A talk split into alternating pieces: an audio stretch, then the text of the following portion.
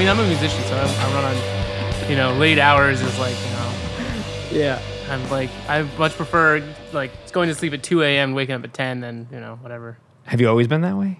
At 2 a.m. Uh, I feel like ever since I was a teenager, kind of, yeah. yeah. I used to stay up late and watch Toonami. What's that? You don't know Toonami? Toonami. or how, how, wait, how old are you? I'm 31. Okay, see, I thought we were like around about the same age, right? You're okay. 33. 33. So, which is oh, so weird. I don't feel like I'm older than you. God. Jesus died at 33, didn't he? Yeah, I thought about that just my entire year, so I've been thinking about that. You, you might die. but uh, uh, So you were, you were born in what 87? yeah, Okay. yeah. It's. Uh, I was wondering because I remember you saying something about doing something in 2003, and you're like, I was 12 years old. I think or something you said. right? 13 probably. Yeah. Yeah, and I was just like, wait, what? Because I don't know. I just assumed that you were older. Because I don't know. I guess you've been doing DZ Fest for so long and stuff. Yeah. You know, it's like you're like established. Whereas I feel like I came into the city and it was like, oh, this is a thing that exists. You know. Yeah. You know, know. it's been going on for a bit, and since 2010 is when DZ Records started. so- Crazy. It is. It's it's. I almost like the pandemic was awful and s- still is, but it's almost like something I needed. I was so tired and burnt out. Yeah. You know, and I know you understand that better than honestly anybody else I probably have ever met. I feel like you and I, you and I have a similar thing that we do, or at least I don't know if you still do it as much, but uh, yeah, with the DZ Records thing. yeah. um, where it's just like, yeah, it's boom, boom, boom. Like every week, every few days, it's just got to release something new all the time, and it's like new people coming in, recording. It's get it, get it, just like you know, and then like, I yeah, I got burnt out. I did. Have you always been that way? Like busy, like being able to orchestrate things and bring them together and execute them and plan them and want to keep doing it and building that up? Has- Uh, or is that something that just started I happening? I mean, I guess, but I don't. I don't know. I just like I've just always had like a sort of a grand vision for like how I was gonna I was gonna make it happen, you know. And then it's like I don't know. It just didn't necessarily play out the way that I expected, and uh, and. And like in the sense that like I guess I, it's like I remember when you talked to Doug and he was talking about how sometimes you should say no because otherwise you get you get pigeonholed into something that you didn't necessarily want to. yeah. And so I, I'm the kind of guy that was just like yes, yes, yes, yes, yes, until I just was like, oh man, actually, I don't think I'm, I don't like necessarily like where I'm, where I'm at right now. Like, Yeah. With the, um, yeah, like with the, with the Young Camelot recordings or like VCR recordings, you know, like the stuff that I was doing right before the pandemic was like I just didn't feel like it was representative of like where I wanted to be. Like, cause I had, it was all using this old gear and had been beat up at all these DIY shows. Like I was missing like channels and stuff, and it was like all this noise on all the tracks. I had to spend all this time like importing the tracks and removing the noise and stuff. Yeah. And and then the end result still wasn't very good sounding. So I feel like yeah, the pandemic helped me to sort of reestablish, like take a break, buy some new gear, like save up some money, buy some new gear, kind of go at it again, sounding more like I want to sound instead of just like what I can use, you know? Mm-hmm.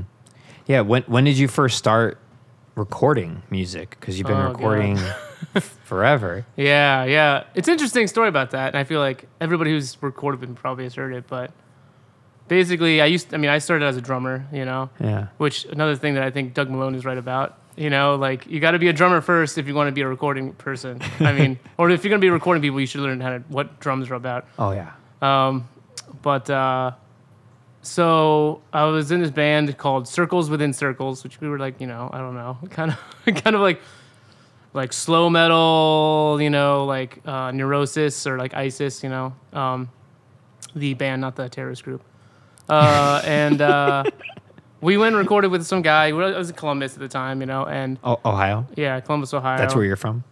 Yeah, yeah. Up until like 2013, that's when I moved to Chicago. Well, I lived in Athens, Ohio, too, for a while. But anyway, this is back in Columbus, and so you know, this guy had like all this. Like, I'll go in there. It's his basement. He's got all these like you know this fancy gear. In my mind, he's got like monitors. He's got like software. He's got this thing that like the faders move. He doesn't even touch it. You know, and like Yeah. I didn't know, I didn't know anything. You know, but I thought, oh, he's got mics. This is probably gonna sound amazing. You know, and of course, you know, drums do sound pretty crappy when you like when they're just raw. You know, it's Yeah. like cardboard boxes flip flopping around. You know. Yeah. Um, and so I was just like, oh, this is not very impressive, but whatever. And he says it's gonna be good, and then he just like dropped off the face of the planet. He, we didn't finish the record. He like recorded some some guitar stuff and some bass stuff, but then just just never got finished. And I was like, okay. So when we go to record with another guy, sort of same situation. We do it in his living room.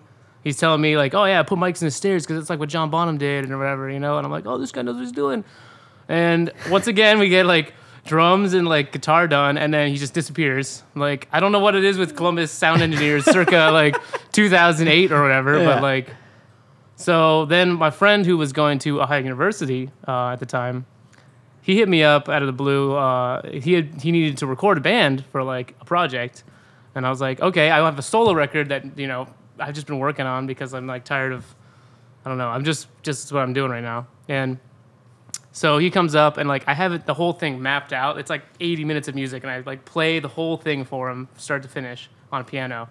And he's just like, "Dude, this is gonna be crazy. Like, if we if we do this, it's gonna take like a year." And I was like, "Okay, that's cool. That's cool." um, and if we're doing it, then I want you to tell me everything. Like, I want to know what you're doing because I'm I'm tired of like just being like, "This guy knows what he's doing," and then I lose it. You know, it just disappears into the ether. So. I basically that's what I was just like I want to know how to do this so that I can do it and make sure that like I'm not wasting my own time. Yeah. so it kind of came out of necessity. Uh, frustration, maybe. Frustration, necessity, it, Yeah. inquisitive mind of just kind of wanting to know how something works. Yeah. yeah. Oh, Yeah. you know, definitely. You want, you know. I feel like the more like you you probably started out just doing what I don't know, music, playing music. Yeah. Started just playing out, playing guitar, playing bass, Yeah. playing in bands, breaking gear, buying gear, and just curious. Just a four track cassette player from Guitar Center when I Oh was yeah, 16. back in the day. Yeah.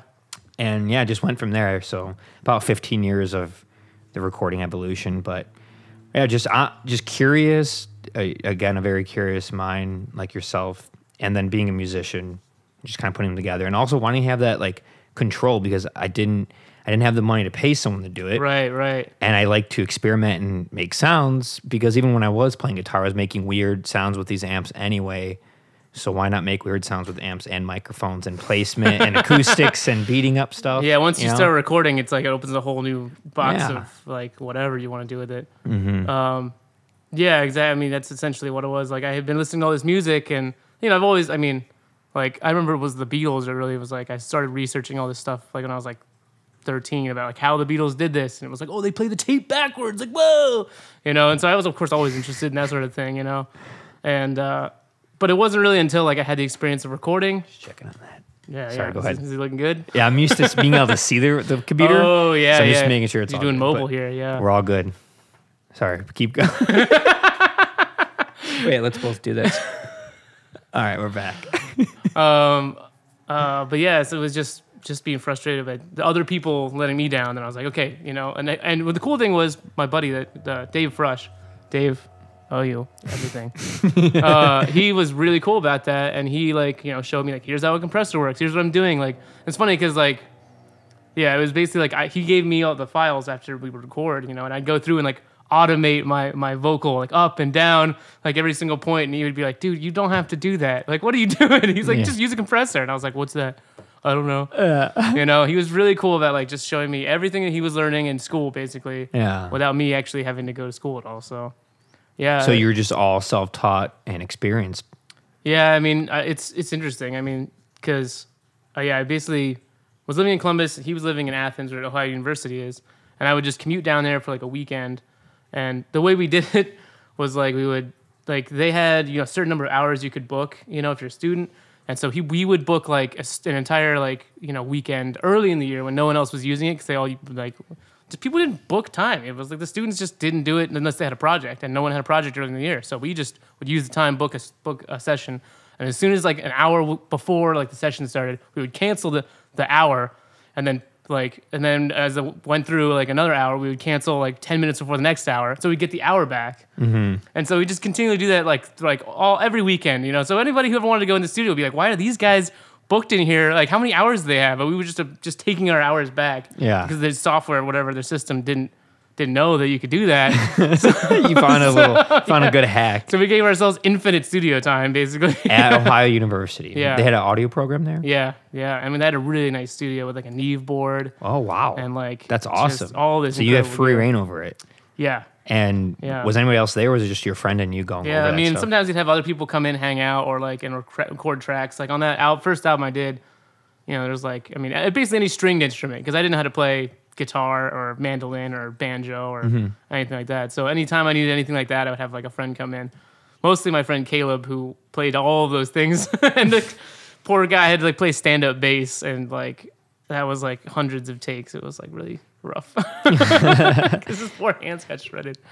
So you But, got uh, your you got your hands dirty there, and what, 20 years old at this point. Yeah, yeah. About I mean, it was like twenty two.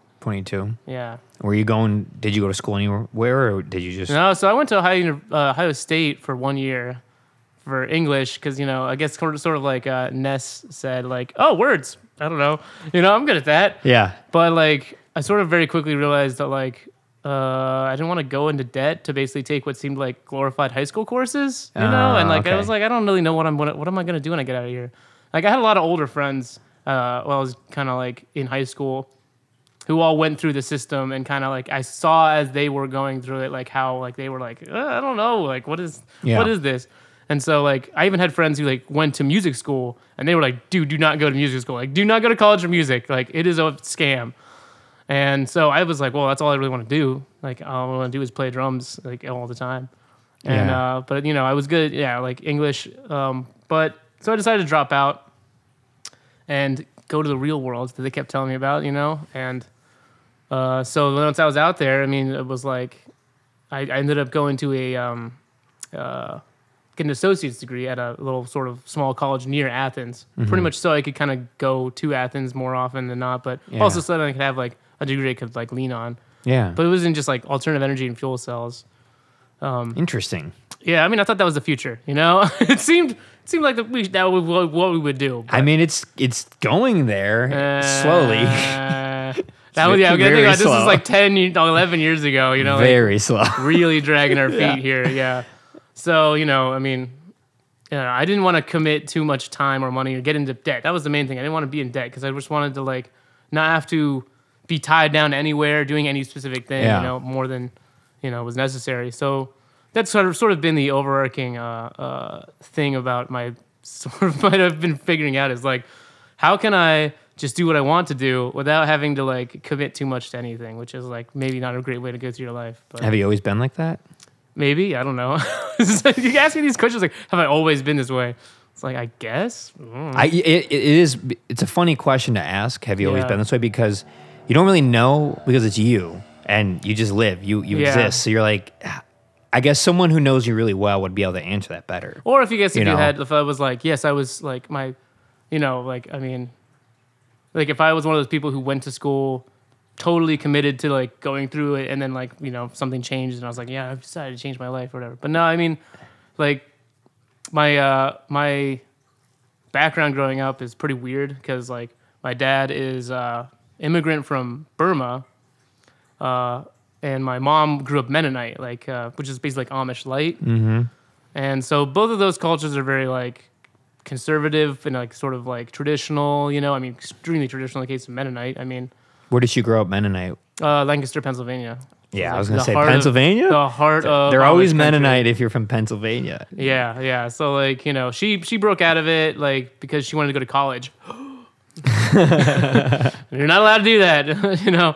So uh, uh, and then my dad, you know, he just he just you know he's got the Asian mindset, the Asian grind set, if you will. Oh yeah, You know, got to be a doctor, or if you're not a doctor, an engineer. a lawyer, know? engineer, doctor. Well, actually, they they don't really like lawyers because No? I think it's kind of like oh, dirty. you're like just you're just getting money out of like people and stuff. You're Yeah, scammy. yeah, yeah, you know, sure, it's actually Chinese don't really think that like like lawyer being a lawyer is a good profession. it's like engineer, doctor.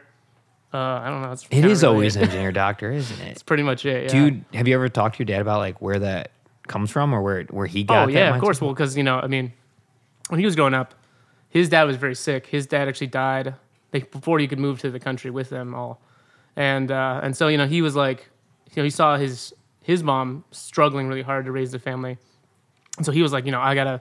When I get to America, I'm gonna make sure that like I'm not poor ever again, and I don't have to see like anyone struggle in my family Yeah. you know that sort of thing which you know i mean it's uh i mean i owe my i mean i always like say that you know i did grow up uh, very privileged in the sense that um my dad made a lot of sacrifices for us you know he worked a lot to make sure that we had those kind of you know um like an easy life compared to like living in burma Yeah. What what did he do for a living? Uh, he's a radiologist, so he's a he's a doctor, doctor. You know, Yeah. like he's, he's, he's, you know he's still like will sleep at the hospital and stuff. Like he's he's crazy about work. Did you did you Yeah. um not see him a lot growing up then? No, yeah, like not at all. So I was basically raised by my mom, and so like you know her being kind of like, well, I left the church, you know, like this crazy conservative church that I was at, uh, because I wanted to pursue free thought. You know, has sort of been more like the, I guess, influence that I've had. Even though she's never really been like, yeah, music is good. Like I'm totally non-musical family. Like that's one thing. Didn't grow up listening to any music. Like I didn't hear Led Zeppelin until I was like. 12 and I was like, who's this woman singing stuff? like, what is this? This is a unique female voice. yeah. Like I really had no idea anything about like pop culture, rock music, like at all. It was kind Yeah. of weird, but um, you know, so so you know, it's just for me, it's always been like I've just.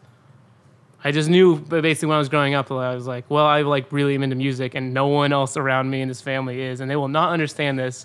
You know, they were really cool about like, you know, when I when I bought a drum set, at like like my dad helped me buy a drum set, which was surprising. But he was just like, "Well, you know, I mean, as long as you're gonna practice, like that's discipline." And I was like, "All right." Um, and you know, they put up with just hearing that cacophony for years. You know, God bless them. How old were you when you got that? Uh, I mean, I was 12 when I got first, uh, not a, like a real drum set. I was like one of those like weird little kid drum sets. It wasn't until like I basically was doing lessons seriously, and like I had a drum teacher that basically kicked me up from him. He was like, I, he's like, I don't have anything else to teach you, kid. Like, you should go take lessons from this other guy. They were like, oh, you should, I guess this is serious then, you know. And that was like when I was like 14. Okay. That was when I got like an actual the drum set I still have actually downstairs. Funny enough. The one that's set up? Yeah, That's from when you were 14? yeah. Wow. I, That's I love that drum set. I mean, it's You brought it everywhere with you. yeah, it's got a history, you know. That's awesome. Um, I just I've never had a reason to buy a bigger, fancier drum set. You know, it's what kind of it? What kind it's is a it? it's a Tama Rockstar. okay. So, Classic. yeah, you know, it's like whatever. I, I love when like I tell that to dudes at, like uh, and like shows or something. They'll be like, "Oh yeah, man, like that's such a great kid." Blah blah blah. I'm like, you don't have to. You don't have, I mean, it's It's a fine. Tama Rockstar. It's fine. From 17 years ago. like, I, I, am fully aware of what it is. It's not. It hasn't cracked or like chipped or anything. Yeah. Like it, you know, it's held together. It still sounds good. Holds its tune really good. So And you st- Yeah. haven't, did you start playing? You start you play bass guitar? No, I mean, Just I just drums? I just started playing drums, yeah, and that was like the first thing, cause like, you know, obviously my dad was like, you should play violin or you know, play piano, like, and I was Yeah. like, no, I don't want to do that. Yeah. My sister took piano lessons, and so we had a piano at the house, but like, and I would I would play on it a lot, but I just didn't want to ever like learn how to play like Mozart or anything like that, you know. Yeah. It just seemed really dumb to me. So I would just play my own stuff on there as like a kid, and just be like, yeah, this is cool. Um, Eh, so and, you, know. so no one in your family played music, and you just had this inkling to play drums. You just wanted. Yeah, yeah. I mean, well, so I think, I think you know, I think when you're in a family that's like very, I don't know, sort of like conservative like that, very like traditional. Like, there's not very many outlets for like emotion. You Yeah. know, Yeah. Yeah. Yeah. it's all very like, well, let's not talk about that because that makes us uncomfortable. you know. yeah. So, it's- so I think that like it just all got channeled into like hitting shit with sticks. Yeah. I think honestly was what it, what it was. So it's like, yeah, I mean, it just was like, I guess Neil Peart, listening to him, like my friend, a friend of mine in like middle school was like, you should check out this drum solo, and I was like, dude, this is fucking crazy. Like, it was amazing to me that one dude could play for like eight minutes and it sounded like a whole thing. Yeah. You know, and like No, I was he- like, I want to do that. was a rid- ridiculously talented drummer. Yeah, yeah. I Like, mean, crazy. yeah, I mean, at the time, I guess I just thought, oh, this is what drumming is, you know. what I mean, but like, of course, there's a lot of different kinds of ways to play drums and do things, and that's just one of them. Yeah. But it was what for whatever reason, like, really pulled me in, and I just was like, that's what I want to do. Like, Mm. I don't know, I was really against taking music lessons or anything, but like once I realized, like, oh, I don't know anything about what I'm doing on this instrument, like, Yeah. I need to sound like that. And I mean, it was funny because even like the very first day, I feel like when I took a lesson, it was like, show me what you do. And I was like, yeah, like, look at me, man. I like know how to play this stuff. And he was just like, okay, we're gonna just start from the snare drum. And I was like, what? Yeah. You're just gonna here's a click track at like 30 BPM, and we're gonna go right, That slow, huh? left, right. I don't know. It was like super slow, you know. You know, it's just Yeah.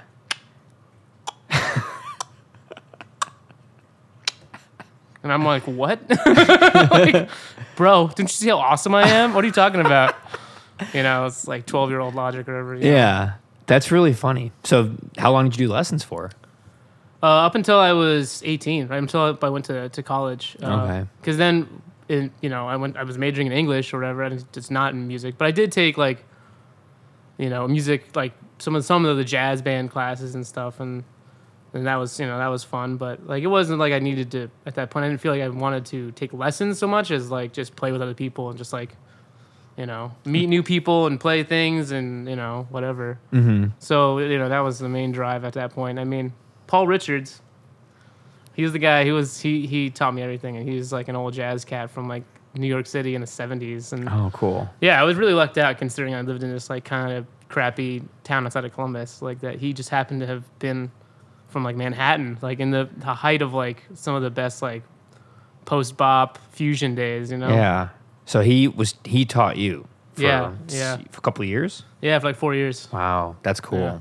And you've you've just taken that with you. You think it's you've yeah, held on to and that? to this day. Although you know, I mean, I still sometimes will pull a drummer aside if like you know really you know give them a bunch of compliments. Obviously, I'm not a dick, but if I notice that they're doing one of these, I'll tell them, hey, you know, you should play like this, because otherwise you get tendonitis doing this. Like if you're Oh. hitting like this, stretching out this tendon right here over and over again. And that's how I ended up with tendonitis because I kept I didn't listen to my drum teacher. Uh, But if you play like this, this is like knocking on a door. Like this is a much larger tendon that you got going on here. Okay. So he would always correct me when I would just start That playing the wrong way. That makes sense. Because you kind of want to like, especially on a ride, you want to do this. yeah, But like that's just all this stress right here. that You want to do this, which doesn't feel as natural. but you but- get used to it. Yeah, it's and you get way more stick control too, because then you got all these fingers right underneath there doing that. It's funny you say that Yeah. because I've noticed when drummers come in that are clearly more trained in jazz trained, they always play like that. Right. Yeah. you know, yeah. I, I've seen it a million times, and the ones that aren't are just doing like it's the same thing with guitar. You know, when someone's doing a chord with just these two fingers and they completely neglect these two, and they just never use their pinky. The pinky might as well be cut off. yeah. Yeah. And I feel like saying like you you got to use all of them, and when you can't use all five fingers, use everything. right. you know, you'll get so much better, so much faster, and you'll have it's just more dexterity and ability to stretch if you use everything, and it adds up. Yeah, yeah. I mean, same thing on piano too. Like, I feel like doing chords, like you can do way better chords if you do the right fingers versus like I don't know, just I, I my, my the way I like uh, uh, finger chords on piano is all messed up because I just did it for so many years.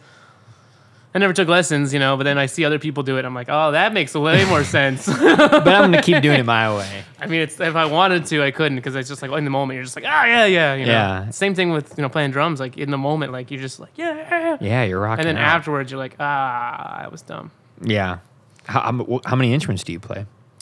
I mean, I like, I like to say that uh, I'm a drummer. I can play piano. I should say, well, I'm a I'm a drummer. I play piano and I can play guitar. Got You it. know? I like that. It's I, I would say I'm a guitar player. I play bass, and I can play. Kind, I can kind of play a couple other things. Yeah, right. barely enough. I. It's weird. I have such an understanding of drums from wor- working with them and recording them so much, and I can like keep beats and play very simplistic things. Yeah. But like it ends there. I, and I have a drum kit just sits there, and I'm like, I every day I'm like, I need to just start playing drums. more. Right? Yeah. And I just, because I'm like, I'm trying to focus on other things and keys too. There's so many synths in the bass. I'm like, I need to start playing these Oh things yeah. more. I mean, yeah, I, I know what you mean. Like uh, the other day, I was uh, I was practicing bass for the from the few times I, because there's, there's a bass here for a- for a change. I want to buy a bass myself, but uh, I haven't, and we don't normally have a bass here, but there is one here right now. So I was I was just dicking around on it, you know, and uh, and I was thinking to myself like, oh my god, we've got like like three like guitar amps, like a bass amp. I've got a drum set and like a bunch of keyboards. There's a, an actual piano right there. I was like, I was like, there's no reason why I'm not very good at this bass. It's because Yeah. I keep playing these other things. Like, I I can't be good at everything. I've even got a trumpet I bought, and I like I want to play trumpet, but like, there's just not enough time on earth. Especially Yeah. when you have to like make money.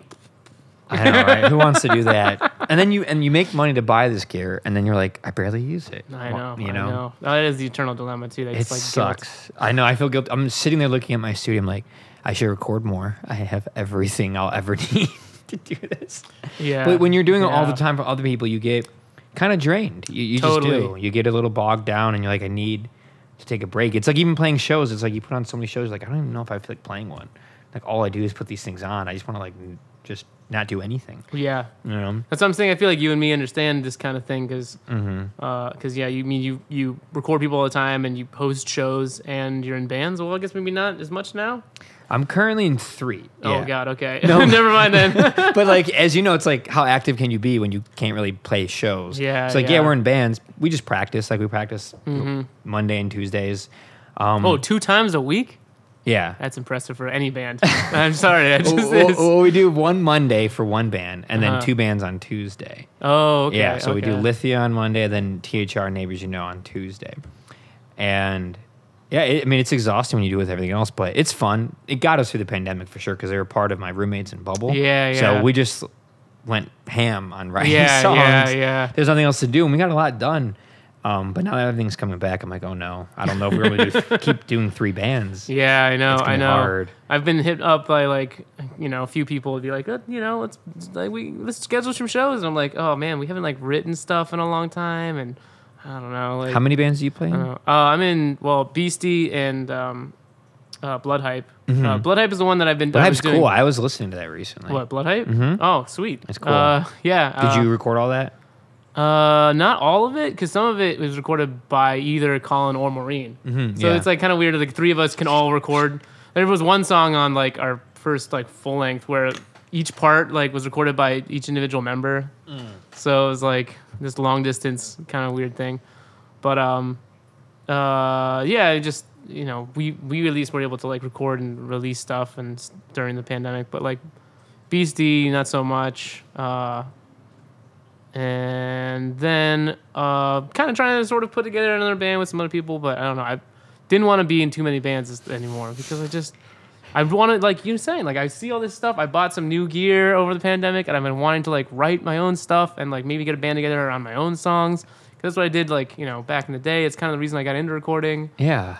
and like it just took over like other people's stuff has just taken over which i have i love recording other people you know i mean i shared a lot of the same thoughts that doug doug had when he was on here you know about just like how much it's like rewarding to talk to people and like and like share like ideas about their music and like flesh it out and like turn these abstract concepts into like actual sounds but uh i mean I, I do just want to sometimes make my own stuff and there's just not that much time to do that when you're hosting shows, recording people, playing in bands. It's just yeah. And working and doing other things. Well, yeah, that's the thing. Yeah, that like now it's you know I mean I've uh uh this whole pandemic having this job that is like a full time non music related job.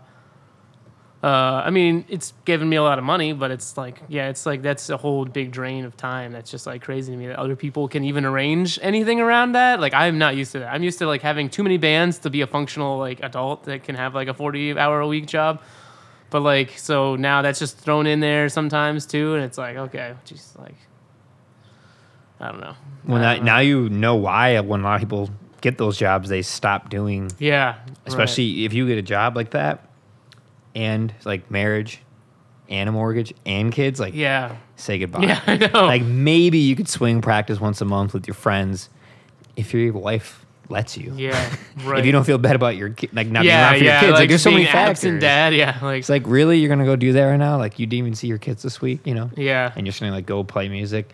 I, it's it's there's nothing wrong with it, but it, it's a factor. It's like something to take into consideration Yeah. if you're going to do that. If you're not going to do that, that's okay, and then you do the other thing. yeah. I mean, I so I've spent so much of my life basically.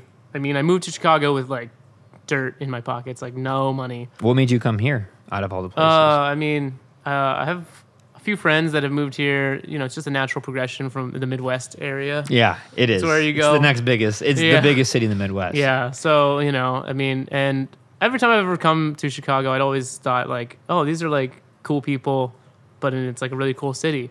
Instead of like, you know, I've been to like, I've never been to LA really, which is like the, I mean, I've been there once now, but like, it's not like I really, really hung out that long. yeah. And, um, and every time I've been to New York, like when I would tour, like from Ohio and I would tour around, you know, I'd sometimes go to like New York and I'd be like, man, these people all kind of suck. you know? Why, what makes you say that?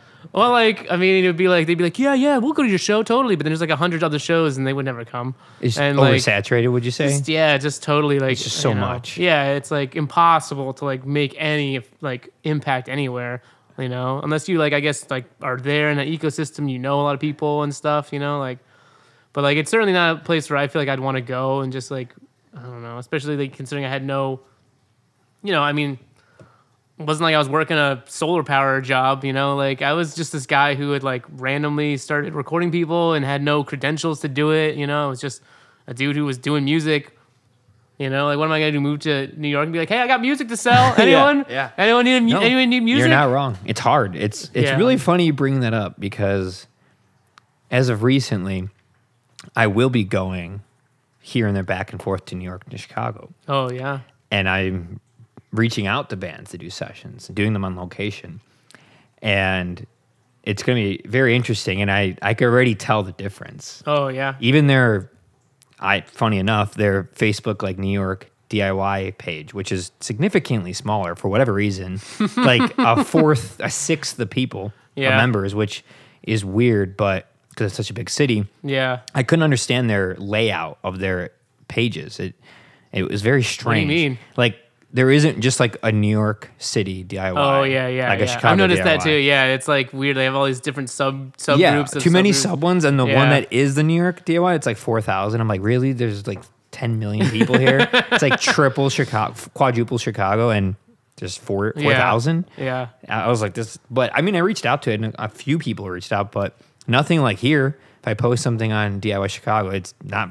It's ridiculous. How many people will reach back out to you? yeah. I mean, It's completely different. yeah. There's there's a. It's not people aren't as like into it to like for the sort of like the fame and the glory of it. You know, there's a lot of people who are just literally interested in like putting stuff out and like I don't know, seeing where it goes. It isn't that kind of city. It's not the LA and New York. Those are Yeah. there's way more saturated, way more competition. You go to those cities to make it in music, in modeling, Yeah. in fashion, in film, in acting.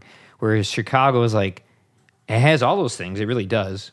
But it's way more of like an arts and college, like so many colleges and universities here. Yeah, yeah. And I don't know, it's just different. It's like a middle ground that's big and it has those industries, but it's not quite Yeah. Yeah. intense. It's and it's weird because I feel like a lot of people just see it as a springboard, which kind of is a bummer. Because then you like you if you if you live in Chicago and you work on music, you'll see an artist come up through the pipeline, and maybe you'll work with them on something, and then they just go right off to somewhere else, and you're like, oh, L- okay, LA and New York. Yeah. it happens all the time. yeah, you know, LA, New York, maybe like Nashville or Austin or something. Portland Yeah. happens a lot too. yeah, it is yeah. like that's a good way to put it. It is like a springboard. Yeah, and, but I mean, like, I just would not want to live in New York City. I just wouldn't want to do. Wouldn't want to live in LA. Uh, I can't say anything for Portland. Never been there. Um, I'll let you know how it goes. know? I'll let you know how New York goes. I'll, t- I'll text you about it when I'm there uh, next week. I'll be like, Yeah, Chris, I think you're right. all these people like they show up in like frills and I don't know. they won't. No one wants to talk to me. hundred dollar haircuts judging you. You know, I mean, like, It's, it's so clue. funny. Every musician, artist, creative mind I've spoken with about New York, on and off the podcast, says no one has anything nice to say. Like, like, nobody. yeah, Which is hysterical. I have no idea. I'm uh, under the, the guise of it's it's corny, but it's like I, I just won't judge a book by its cover. I have to like immerse myself in it, and then I'll know. right, You right, how- yeah, Because it's like you you visit. It's so easy to not like a place if you just visit it. You're oh, first of all, the first thing you do for the first week or two is wait against where you came from. Be like, oh, this isn't like Chicago. This, their grid system is not as good. The streets Yeah, are not. yeah. As, they don't. It's nonsensical. There's too many curves. It's too old. they came up with this 400 years ago.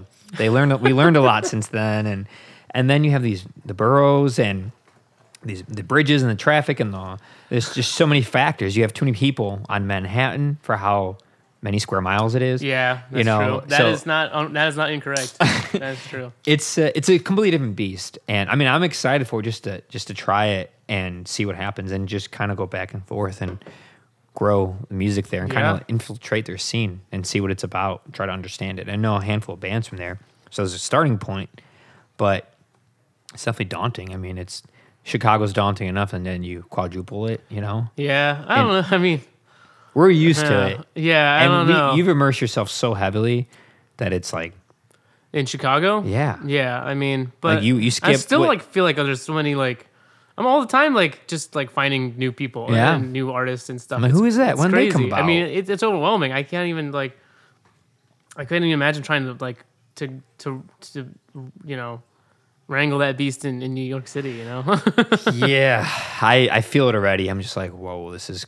But I'm like excited. Like that type of um situation just pushes me. It just drives me to like, well, Yeah. I guess I have to try to figure out a way to overcome this. It, it's uh, obstacles I see as opportunities. Yeah, yeah. know? And you know, I mean, you know, we were talking about being kind of burnt out and stuff earlier. I mean, yeah, honestly, maybe that's like the kind of thing you need to like feel like, you know, like the post-pandemic bloom. Yeah. well, well, until you have this Delta variant that Ah, who knows what that's. Nah, it's, no, I know, I know, but uh, you know, we'll see how that plays out. I don't want to, I don't want to date this too much by like talking about that. I you know. I don't either. You're right. Let's not talk about COVID. We we have heard enough about COVID and politics Yeah, yeah. and the news and the and speculation and upon speculation about when things are going to open and when they aren't and whatever. And you know, thing- you know, I'm just at this point like I'm working events again. You know, I'm doing live sound again, and it feels good because I, I like.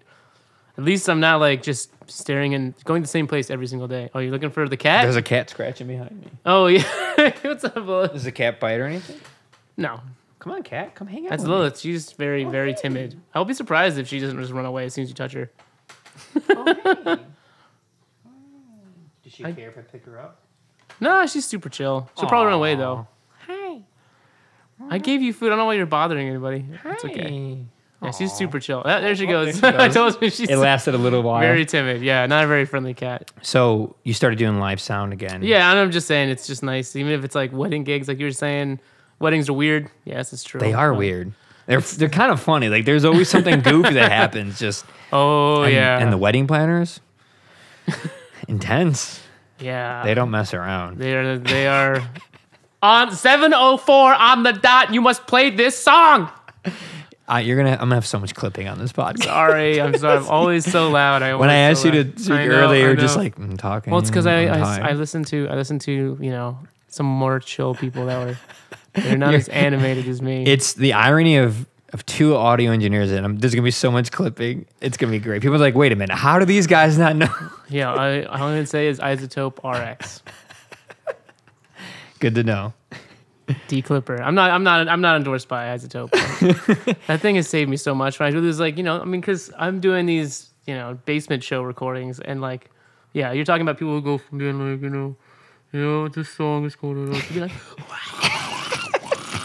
And it's just like no, When they put their mouth on the microphone. No one, you cannot catch that like on the meters because as soon as you turn it down, that's when they're going to go back to mumble mode. You just uh, Dynamics is a really difficult thing with singers. It's something that I wish Yeah. they thought about more from being away from the microphone like this. right, yeah. Well, that's where that's where you know some of these wedding bands that I work with, they're like a lot more experienced and trained, and it's like funny because you can just see how they like know these things, you know, and like Mm-hmm. they they project, um, you know. They don't then, cuff, you know- cup it Yeah. and create an omnipresent or omnidirectional microphone and give you a bunch of feedback. Yeah, so many things that go on with Working it. with professionals, I mean, you know, I don't know how you do it at DZ Fest because you have these bands come up, boom, boom, boom, boom, boom, boom, boom, boom. It's rough. by like day two, like 10 p.m., you'd be like, yeah, whatever. Just feedback to either. You don't get any monitors. Sorry. it's it's extremely exhausting. It, it's a type of e- exhaustion like I can't. I don't miss it. I'll tell you that. But it's a type of pain I've never felt before. It just because you're you're done and burnt before you even have it. Yeah. Because it it took weeks to set up. So you're just and you're in the hot sun and you're just fried, and then you have to do two days of forty bands. Yeah. 40 artists selling artwork, all the all the volunteers. It's it's nuts. Yeah. That the weather it's it's nuts. It's nuts. I I always downplay. I'm like, no, it's fine. It's not bad. Just to like convince everyone it's okay to come and do it. And in my mind, I'm Secret's like, out. this is insane. yeah, I know, man. I'm sure. I mean, I just worked a festival. It was four days, you know, and like, but it was only two bands per day. So that's not too bad, Interesting. you know? Wait, four, Four days, two bands per day. Yeah, because it was like, it would be from like, uh, it would be from like five to, to, 7.30 and then from 8 to like 11 or something you know Okay. like really long Long two sets. double sets and stuff yeah Where was this? uh, lincolnwood Okay. Um, it's just like you know weird little neighborhood festival thing, but you Mm-hmm. know, uh, but yeah, I mean, by like day by Sunday, I was just like, oh my god, it's so hot. I'm so tired of hearing noises. Yeah. yeah. I can't imagine if it was like bam, bam, bam, bam, bam, bands. It's a Like, great bands. community and great team of people. That's what makes it work. It's it's always that because it's it's a really intense thing. It's a very difficult thing. And honestly, it was never that smooth. It took it took years, it took a decade of doing it to be like, all right, now we know how to do it. Now we know how to even just communicating to the bands, like letting them know like you have to play a 30 minute set. Yeah. There is a band before you and after. You have to use the house gear. You can only like yeah, just yeah. Pretty much demanding it, but also providing really good gear. So they're like, oh, they're not going to say no or be mad Yeah, anyway. yeah. Like, I oh, mean, I personally don't care if I don't have to bring a drum set because that's great for me. Most most drummers, as you've experienced, are like yes, and when they're not, we know what kind of person that is, yeah. and we don't even have to talk about it Yeah. because I know you know you're like really. That's the kind of You're that's the kind of right that's the kind of drummer that won't let you use their kick drum beater. You know, they'll be like, "Uh, no, it's made of velour and uh, the made- spring was custom designed." It's made made out of ivory and bamboo and Brazil- Pre-war. Brazilian rosewood. just all these things you can't have. Like what? That's really funny. I- I'm glad that I I'm with someone who shares that pain. Yeah. Because you, you, I mean, you had when you first got here. Did how did you get? What was the first place you started doing DIY shows, and how did you get into that? Uh, Why? You know? well, to, I don't know. I'm, I guess it's been long enough because I feel like for a while there I was just reiterating the history of Young Camelot like every like couple of weeks because it would be like somebody from some somewhere asking. But Yeah. Um, yeah, so you know, I moved here in 2013, um, summer, uh, and uh, didn't know anybody really. I knew a couple of people, but they all kind of were like doing their own thing, and I didn't want to be like, "Hey, buddy, can I just glom onto your life into this big city?" And you know, like they were doing their own thing, and they were polite enough about like ha- letting me hang out at parties or whatever with them. Yeah, I feel like I feel like, but it wasn't like you know whatever. So I just happened to talk to somebody at a party who told me that there was this guy named Honey Hole Johnson I know him.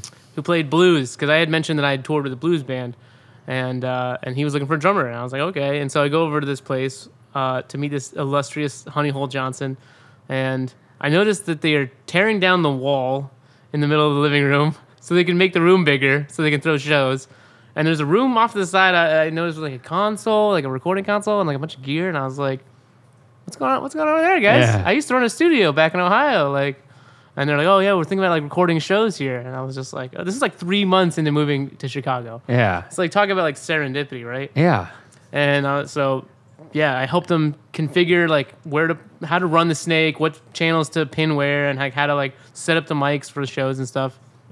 And then the whole idea at that time was to record shows live to tape, to cassette tape, and then dupe the cassettes like during the show. It was kind of a harebrained scheme. That that we- difficult. it was, yeah, it was really kind of silly. And this is 2013. yeah.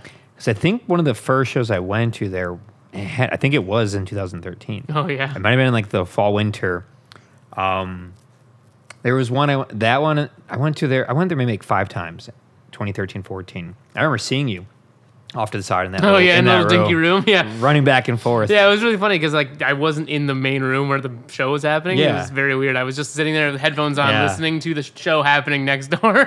But did you did you like it though? Being a- being able to like hide and just work and like uh, I mean, it was nice because I could I, I could hear like okay, that's what the bass is doing. Okay, that's what the guitar instead Yeah. of like you know being in the same room. yeah Uh, you know, but it was definitely weird in the sense that like I was just secondhand experiencing the excitement of the show. yeah that's a strange experience. Yeah, yeah, it Yeah. was really weird.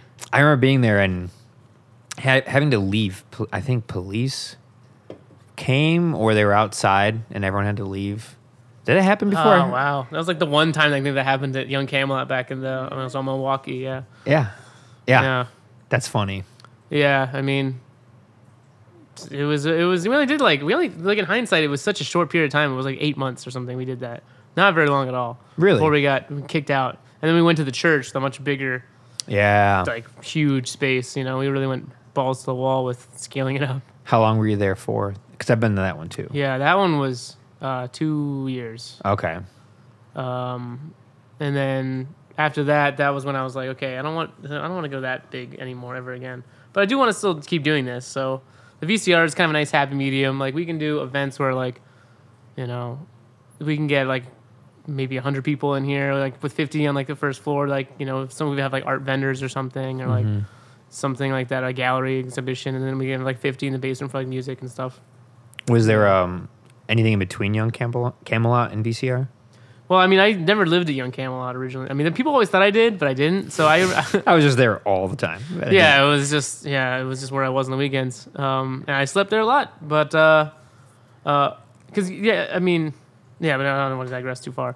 But um, I did. I ran this place studio sort of thing called the Foam Palace. Yeah.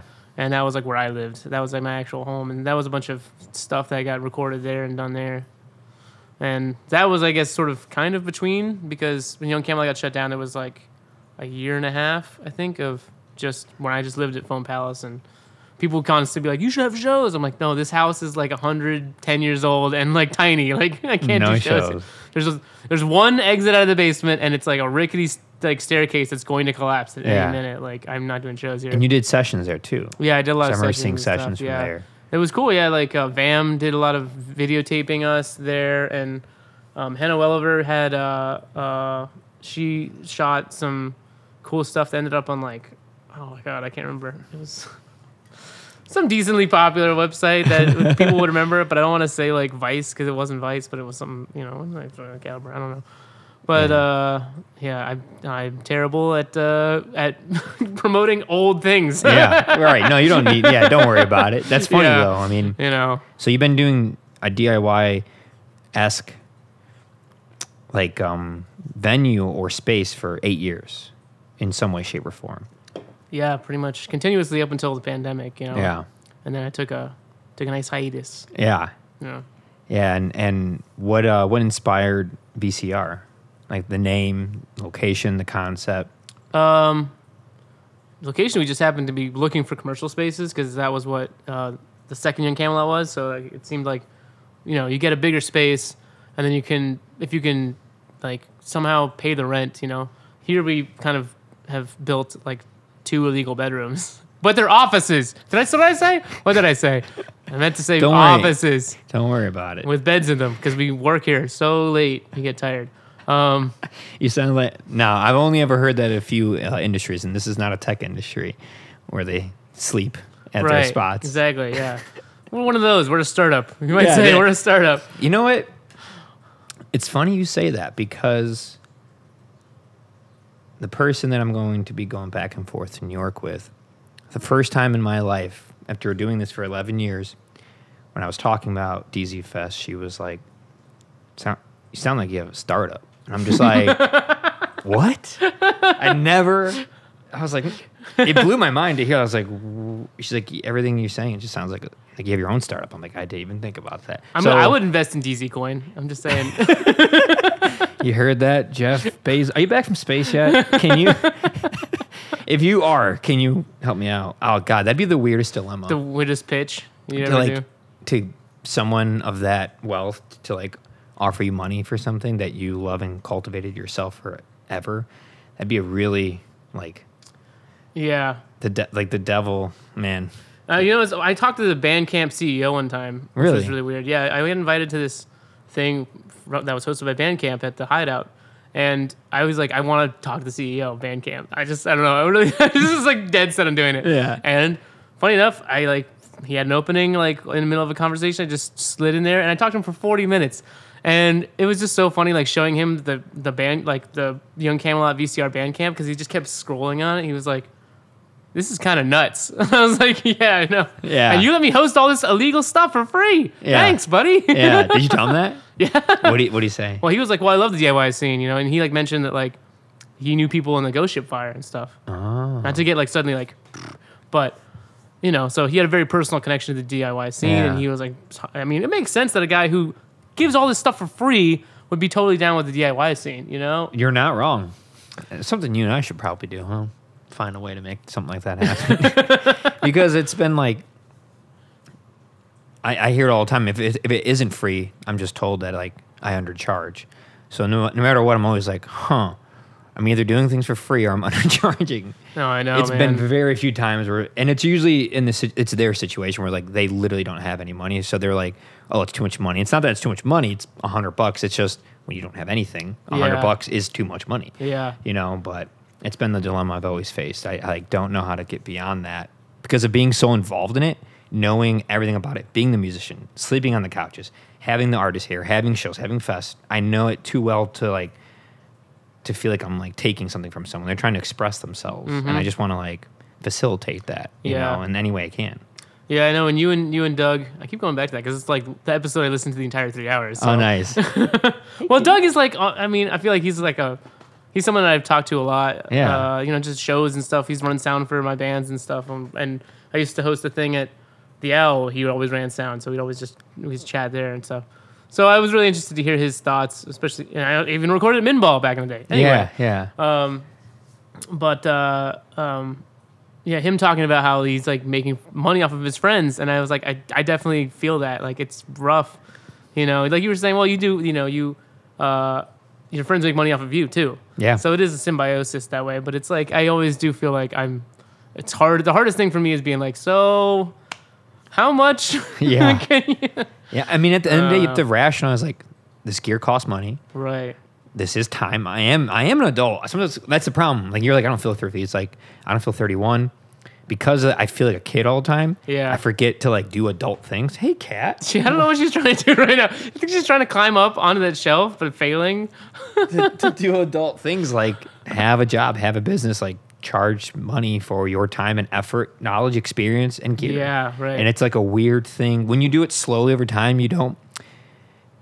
For those listening and are like, I don't get it. Just charge money. It's like most people graduate high school, maybe they go to college, and then they go into a job, a job that someone else created at some point. Yeah. And it's just given to them. The paychecks are there. Everything is there. You don't understand what it's like to like truly just start something that isn't supposed to be a job, a DIY experience, a venue, an event, a, a, a festival, Mm-hmm. and then it like turns into one slowly over a very long time. It's a very rare at situation what- at people are not point- in. At what point do you just cross the line of like, oh, it's just my friends that I'm doing something a favor for, to like, this is a business and I need to I need to ask you up front, like for Yeah. four hundred dollars. It's a, yeah, exactly. It's a very strange thing that most people don't understand. So when they give me their unsolicited advice, I go, "You don't understand, like at all, what this is like or what it's about, or even the mentality behind it. The true DIY mentality of like." I'm gonna tear down a wall to make it bigger. Most people hire contractors and to do that. It's like, no, nah, I'm just gonna do it. Yeah, right. I've never hired a hand person in my life to do anything. I don't know what that's like. Right, you build those stages every year, right? It's like, Yeah. it's like I built these walls. You Yeah, know? yeah, I mean, um, yeah, I, I, it, I think that's why I really like sort of doing the live sound gigs because it's like, okay, you need someone to run sound for a wedding, like, boom, here's a price. That's you know, and it's either you take it or leave it, and it's easy, you know. yeah. It is easy, Instead and they're of- always o- okay with it too. Yeah, exactly. Whereas if it's like, I have a vision for an album, and like it's like, okay, is this gonna take like a week or month? like two months? Is this gonna take a year? I have no idea because I don't want to be like, okay, yeah, we're gonna do exactly forty hours of this, and it's gonna and that's gonna be your artistic vision. Like, yeah. It's tricky. you know, It's tricky to put it in a box when someone gives you a vague concept. Like, I want to do 12 songs. There's five of us in the band. We want to track everything individual.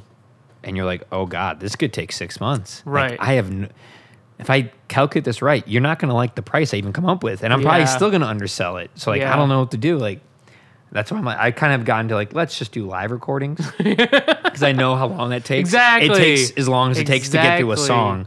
How long are your songs? Okay. I, keep, I, I can know tell how you long the it's gonna take right to now. set up for the number of people in the band, Yeah. too. When someone's like, our songs are five minutes, there's four of us. I'm like, boom, I already could tell you exactly what that'll be. But when someone's like, I don't know, I want to do this, this, and that, and then have someone come in, I'm like, oh no, this, hey, I don't know. It's hard. It's super hard to gauge. Yeah, I mean, I've even had you know things where we were re-recorded like almost basically from scratch on a song, you know, Yeah. where it's like, okay, so I was listening to it and let's just start from the acoustic guitar, and you're like, okay, yeah. that's fine. I mean, because sometimes it just doesn't work and Yeah. you got to just start over. But like, I'd hate to like be like, no, we can't do that because you can only pay for. Yeah. I, it's, it takes a certain mentality to be like a businessman. I'm not a businessman. Right, Like, yeah. I didn't go to business school or study marketing or advertising or anything in that world. I'm glad I didn't, but I, I don't associate with that type of mentality. And it is what it is. I'll probably never be rich because of that. but, Yeah, like, right, I'm yeah. certainly happy. So This is exactly why I think New York's going to eat you up. Yeah. Well, I'm gonna eat it in New York because I have a large appetite, and I gotta I gotta figure out this whole pizza and Chicago pizza, New York pizza dilemma. Because everyone from New York is my problem with it. Everyone from New York goes New York's pizza is the best. Everyone from Chicago goes Chicago pizza is the best, and I'm I've had both. I've had Chicago pizza a lot, and New York pizza enough. I've been there twice, and I'm like they're both really good for completely different reasons. Like they're it's New York City and they're known for pizza. Of course it's going to be good. Mm. Like it will be good. And Chicago is Chicago and it's known for pizza. It will be good. But to play this weird competition thing, it's like what are you what are we doing? They're- it's know. delicious pizza with chefs who know what they're doing from Italy or their uncle was or their grandfather Yeah, was. Yeah, right. Yeah. And these ingredients are authentic. And like I don't understand what we're doing here. They're both gonna be good. See, as a neutral party from Columbus, I feel like I'm just like, yeah, you this both, it's good. I like them both. Is that people talking Columbus? if they do, you lost that accent. I like 'em both. Uh, Have you had New York uh, pizza? Yeah, of course. You, You know like the it? floppy.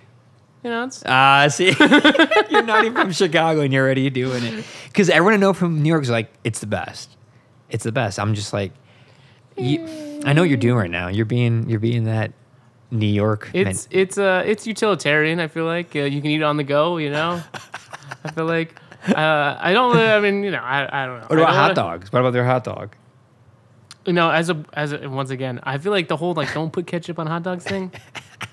I mean, hot dog's are a tube of like mystery meat anyway. Who you gives- put ketchup on hot dogs? I did in Columbus, and you know what? I'm, I'm not gonna say on camera whether I did or do or not. You know that you will be brought out back and shot. You know when I host when I host cookouts here, you know, uh, you know, I don't I don't I don't put ketchup out there. I don't do it. That's so but if, funny. if it's just mean, the Lord above, the, I dev- the might- devil below. I the Lord might, above. you know, I mean, I do have a lot of tomatoes grown out there. I'm just saying. That's so funny. That's really funny. I haven't had a. I don't know if I've. I might have had ketchup on a hot dog when I was a child. It's been a long time. That's so funny though. I I love the pizza dilemma. Like every, I I never have found someone that agrees with me. Of like they're both good for different reasons. Everyone's like no, no. I mean, you put enough uh, red pepper flakes on anything, it's fine. It's You're fine. drunk enough in in the village. You know Right. anything's good. Oh, I mean, yeah, I mean, I've eaten some horrendous pizza that at the time was like manna from heaven. You know? Yeah, yeah, yeah. I mean, not everything in Chicago is amazing, and you have your classic like bocce's, which we all know what that is. It's you know, it's a five dollar thin pizza that's been sitting out for God knows how long. we call that extra crispy. Okay? yeah, and then they throw it back in the, the oven to reheat it. And it's like extra crispy because it's like reheated again. yeah, yeah. which I love that flavor. That's nostalgic. It's very nostalgic to like Yeah. the one on Chicago and Western. And then there was that pizza across the street from there, that pizza place. What was that called? The Village Pizza? Yeah. Yeah. right? I, I was in there once, know, like 2009 with two friends, and I kid you not, this Italian guy comes in, like a purplish suit. He looked like he was out of like Dick Tracy, and he is just yelling. This was a mob ordeal because he's just yelling at the cook behind the counter. It's like 2 a.m. about money, about how he owes him money. And I swear, I was it was terrifying. What? Yeah, I was like, "Why are we in a movie right now? Like, where's Martin Scorsese?" well, that's how I know this pizza's good. yeah, the pizza must be really good. Just, hey, this cat wants my tomato. yeah, I know. She always knocks them off the table. Um, but yeah, that, that type of pizza, it's like, yeah, you're usually young and drunk or high, and it's amazing. Well, see, here's the thing. You know, not to keep.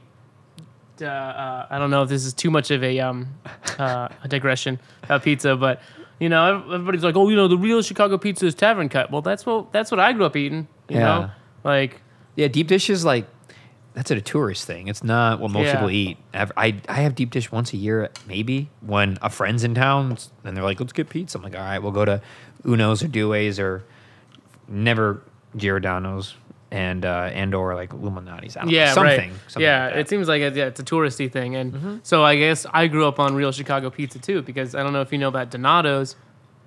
I do not. Okay, it's a chain out of Columbus. Okay. When I was growing up, I thought it was like a national chain like Pizza Hut and you know I don't know uh, Domino's because it's like it was everywhere. But Donato's is like thin crust, uh, all the way toppings to the edge, like no you know, no actual holdable crust, square cut and everything. Yeah. Yeah. It was good though? Or Oh, was yeah. it they're known. The whole thing was like their their big. I don't know. Advertising thing was it's like a hundred pepperonis. Like, it was just like, oh god. You can't see anything but pepperoni. Yeah, it's just like those little cups of like grease, just like on top, piled on top of each ah, other. It's like- pepperoni. All right, wha- what's your favorite toppings for pizza? I'm a mushroom guy. Mushroom. Yeah, Interesting. yeah. Where that that's not. I mean, people do that obviously, but it's not like as common when people say like, "What's your favorite topping?" Yeah, I don't know. I just I think there's I mean I I just think there's not many very many uses for mushrooms except for on pizza. So it's like, yeah, if I'm gonna get pizza. Well, there's a couple uses. hey, I wasn't sure we were gonna go into that on this podcast or not. But, I mean, we uh, can. I, I'm a big advocate for mushrooms. Yeah, definitely.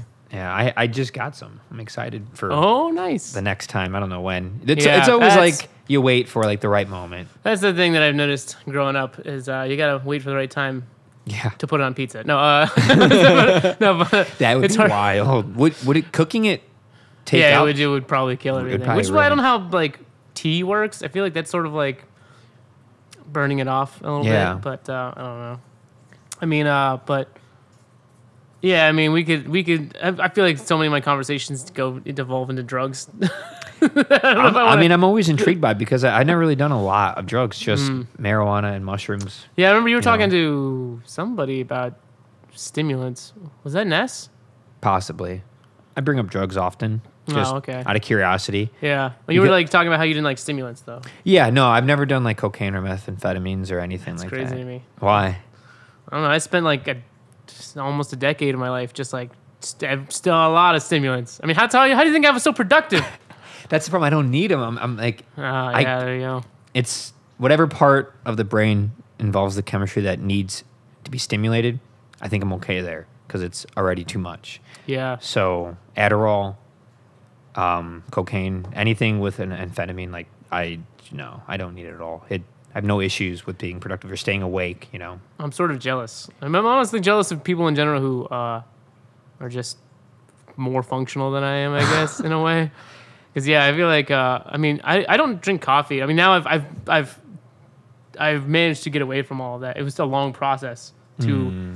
to get to wean myself back into being like uh, I don't know base base ground base. was it something like prescribed or just stuff? No, it was just yeah. I mean, it was Pills, You like, know, it started like from it started from uh, doing a lot of um, uh, actually it was an MDMA analog called uh, methylone, which was really big back in like 2011. Uh, I was basically going through really tough time and drinking a lot, and somebody introduced me to methylone, which was a originally like used therapeutically, like the same way med- MDMA was back in the day. And I found that it was like it all of a sudden like made me reconnect with people a lot, you know, and like Huh. and like I, maybe I just have like a shortage of serotonin or something. I don't know, but I felt all of a sudden like you know just like reconnect with people, really ener- like re uh, invigorated with like the idea of like doing things with other people in like life. Whereas like just prior to that, you know, I'd been like sort of this swirling tempest of like negative thoughts and you know It could be low serotonin. maybe you know i mean it was be. definitely depression for sure Yeah. but it pulled me out of that and you know so i was uh, i mean i got really into to doing that and you know sort of got into selling it and being you know being the just distributing it to a lot of my friends and stuff and uh, and then one, the government of course clamped down on that and made that illegal because it was close to MDMA and people were enjoying it, which we can't have that. so, so then, it, well, you know, sort of trying to go through the analogs that were, you know, that were similar. I mean, this is back, you know, when people were talking about bath salts, but that was sort of like the dumb media narrative about these sort of analogs, you know, where, where people were selling them as bath salts because it was trying to get around federal law regulating, you know, the drugs that were banned, right? So these were drugs that were banned, but they were like changed slightly so they can get around the law. But the whole thing was you couldn't, you just, you just had to say they were not for human consumption. And so, uh, that's why that's where the bath salts came thing, thing came in because people would sell them as bath salts like gas stations and shit.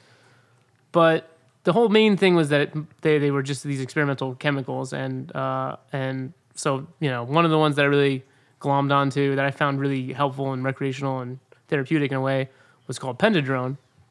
And so I gave that to you know that I sort of that sort of became a thing that me and a lot of my friends did and like you know What was it called? pentedrone. I haven't heard of either of these, by the way. Yeah, yeah. Well, I mean, they're not very cool names, you know. I mean, I Yeah. think pentedrone's a really cool name, but And they're whatever. just, there's pills or No, I mean, it would come as prescription? powder. You know, I would get it Okay. from from from labs like around the world and stuff. And Just you just Hey, see, contact you know, contact hey- a lab. hey, statute of limitations is seven years. Okay. Is it Yes. in So this state uh, federally. federally for for drugs or Yeah. For talking for for for yeah for um, yeah for anything that's like uh, yeah distribution, selling it, whatever. So. oh, so if you talk about, I So I can like, tell I can talk all I want about this shit now. So what about like doing doing them? Is there even? Yeah, I mean, well, doing there's not even a law against doing drugs. Yeah. I mean, there's no law against doing drugs. Like if, so if like I was, no, once again, end round again, uh, digression. But I was, uh, I did too many mushrooms one time, and I got arrested on High Street in Columbus. And uh, While you were on mushrooms? while I was on a lot of mushrooms. How many? I did a quarter. Oh my god! lot, I know. You got arrested while on a quarter. Yeah, I don't That remember. like I don't really remember. bad I don't. experience. Yeah, I don't remember really uh, just bits, bits and pieces of it. But uh, my girlfriend at the time was had just come down, so she was like able. I was like peeking, so I had like no idea what was going on. but I like fought off like seven police officers. Oh my god! Yeah, I like I I remember being uh, strapped to like a board and being taken away by the by the police in a paddy wagon. How, how Here's did some that, content for you kids. how did that turn out? Well, so I woke up in the hospital the next day with you know two like up every orifice of my body except my ears, I guess you know, uh, and uh, realized that you got to respect uh, mushrooms. Yeah, you It's do. It's a very hard lesson learned. I've never uh, gone beyond an eighth, and that's experience. Yeah, so I used to just I was just getting really reckless with them. I was just doing them like every weekend, like Oh know, wow! all the time. Really, you know, I mean, I don't know. I was just like, yeah, I like to do drugs. It came beyond, like they've always kind of been a part of my personality, I guess, which is kind of Mm-hmm. why it's weird for me now to be mostly completely like drug free, aside from like drinking occasionally and smoking some weed every now and then. But uh, you know, the path of so so basically like the path of of me was was doing a lot of psychedelics, uh, then uh going through some some rough patches and then getting pulled out of that by doing a lot of MDMA and then progressing on to a lot of uh, amphetamine analogs until you know basically then having to quit doing that because I was just having like I was just realizing like it was like not good for my health in general. You know? No, there's no longevity in that. no, there isn't, It's really bad. and Yeah. people don't realize it because guess when they're doing them? When you're youthful, when you're in your 20s. So you're like, I'm fine, I'm good. It's like it's because you're 25. Right. Like everyone's good at 25. Like Yeah. Of course you're fine. Of course you can handle. Of course you can stay up to 4M. Wait until you're 35 and 45, and you cannot keep doing that. Yeah, and you know, like you see, like I mean, when you when you sell uh, substances, you like run into dudes who are like, or people in general that are forty and still addicted or whatever, still trying to do drugs, and it's like, oh man, like that. I don't want to. They be probably don't guy. look too well. I don't want to be that guy. No. Or you know, and then just like I've lost a lot of people on the way too from from drug use, and Absolutely. you know, So many unnecessary deaths, you know. Yeah, yeah, absolutely. So, um, I mean, I, I encourage everyone to to do psilocybin, but very cautiously, uh, responsibly, and um, preferably in the presence of someone else who's you know at least able to look after you a little bit. It, who's done it enough? Like I've done it so many times that now when I do do it with somebody that hasn't, I feel naturally like responsible, and also like it's not as crazy anymore. I'm full, it's like the first time you get high versus like the hundredth time. the first time you smoke weed like out of a bong, you're like, "Oh, what just ha-? like I'm gone. I'm literally gone. And now you're like I'm pretty high. Like that's it. Yeah, you're fully yeah. aware. The, the bricks aren't moving. Like you're okay. Whereas on mushrooms, your first time, end. your first time on Cops are mushrooms at the door. is yeah, your everything is just gone. Time doesn't exist. Space, it's all gone. And you're at 15th time. You're like, yeah, time's gone, but I know what that means, and I know that I don't don't know what four hours is right now, but I know that in four hours I'll be fine. Like it's a different, Yeah. completely different position in your mind that you can be in. So Yeah, I mean, as a person who like you know used to sell a lot of psychedelics, and I've had to be a lot of people's trip sitter, and uh, and yeah, I mean, it's like having to just be like remind people like, hey, it's going to end. Like this isn't like permanent. Just like just calm down. yeah, it is beautiful, Yeah. and it will end. yeah, yeah. Because it's so it's like you get, people get in this childlike state where it's just like, oh, everything is great, but also like, oh god, it's scary. oh God, I gotta face my childhood. That's a big one. Mm. You face your childhood, and so many people are terrified of that. Yeah. Yeah. So you, you stopped doing all these drugs in a couple years ago, or Uh, I mean, I mean, I haven't completely stopped doing psychedelics. I mean, obviously, I think I think they're very healthy. You know, I do like I too. said, once again, just do it. You know, not in heroic doses to try and prove to I don't know, no one. no, nothing. Yeah. You know, Absolutely. Yeah, I mean, I guess I wanted to find my limit, and I did in a really bad way. Did you get in a lot of trouble for that? Uh, thankfully, no, because like I said, that was the that was the whole reason I started the story. it's not illegal to be on drugs unless you're like you know public intoxication, I guess. But that's like you're doing something like crazy. I mean, I was running in traffic, yes, granted, but Unless you're doing something crazy like running in the traffic. uh, but uh, no, they didn't charge me with anything because I didn't have anything on me. Even like fighting police officers, they didn't. No, yeah, I guess yeah. Thankfully, resisting arrest, no, they didn't give me anything. Which is why you know I respect the hell out of anybody who tries to bring up the fact that, um, you know, like if you're a black person, like if you just even like don't immediately stop and like whatever do exactly what the police say, like you deserve to be shot or whatever, like like or I should say I don't respect that opinion, but you know, I mean, because like what if someone's on a quarter ounce of mushrooms? Like they might be completely off the rocker and not just like a danger necessarily. They're just you know somebody who doesn't understand verbal commands at that moment. Doesn't understand what language is at that moment. Right, yeah. Uh, and so, you know, I think about that a lot. Like, what if I had been like a, a black man or something? Like, Yeah. maybe I wouldn't be here today. Uh, Absolutely. you know, uh, but yeah, I mean, and it was weird because I also had happened to forget to opt out of my insurance, even though I had dropped out of college by that point. So my college's insurance covered it, even though I wasn't a student there. So medical costs, like they ran a bunch of like tests on me because I guess they thought I was like, I don't know, the first victim of like some weird, I don't know, Iranian bioweapon or something. I don't know. but they ran like all these tests on me CAT scan, blood test, lumbar puncture. Uh, they charged me $27,000. Yeah. America's healthcare system. and that was taken care of. And they just, yeah, it was like $100. and no charges. Yeah. And I, You got that's- real lucky on so Yes. many levels. That's when I was like, yeah, I think I'm going to take a break on, on mushrooms for a while. Wow, that is a wild story. I've never heard a mushroom story quite like that. I know, right? mine have not. Mine have been very chill and not crazy. I mean, crazy, but not like that. Yeah. Well, like I said, I had to find the limit and I did. And thankfully, uh, didn't pay too much of a price for it, you know? Yeah. Well, it it probably changed your life like afterwards. And, you know, Yeah. like yeah, never do those things I, again. but I feel like no, it wasn't so much don't do those things again, but have respect for them. And I try to teach Yeah. other people that same respect. And as a person who was with other people who are doing things, you know, it's like by telling them that story, I hope they can understand it. Even that, like that, you can pay some really hef- hefty like prices for it if you don't know what you're getting into and stuff. Mm-hmm. You know, because it's like easy to be like, well, you know, I did like three tabs, you know, last weekend, so I'm gonna take like ten tabs this time, and it's like, okay, but that doesn't mean each tab is the same. Like, That's the hardest thing about those You types of drugs. That's why we do need them regulated and Yeah, I mean, mushrooms can vary in strength a lot too. So that's what I'm saying. It's like you can always eat more, but you can't untake drugs. So Yeah. Be very careful. Yeah, don't go into it lightly. Um, absolutely. I, I've done an eighth, and it was eight hours in one weird world. And I've done an eighth, and it was three hours. Like it's all over the place, and that's the problem with it. That's why it should be.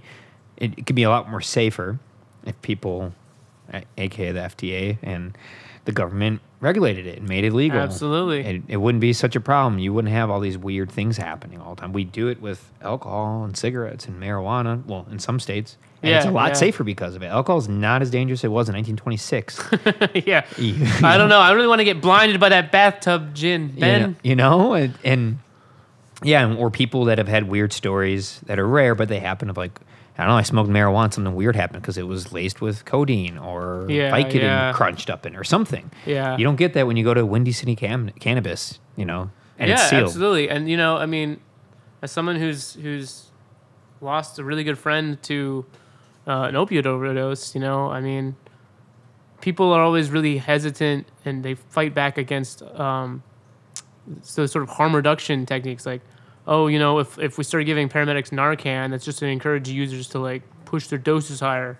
Or like we can't have needle exchanges because that's just like encouraging heroin use or whatever. Like no, like these things, these things are gonna happen regardless of, of those steps being taken, it's just the amount of like harm that's going to happen to these people. That's why it's called harm reduction. You know, like you give people safe injection sites, give them, you know, if you, if we honestly did regulate like all drugs, I think maybe there might be a slight uptick in use. Maybe not. I don't. I don't know. I don't think there would be.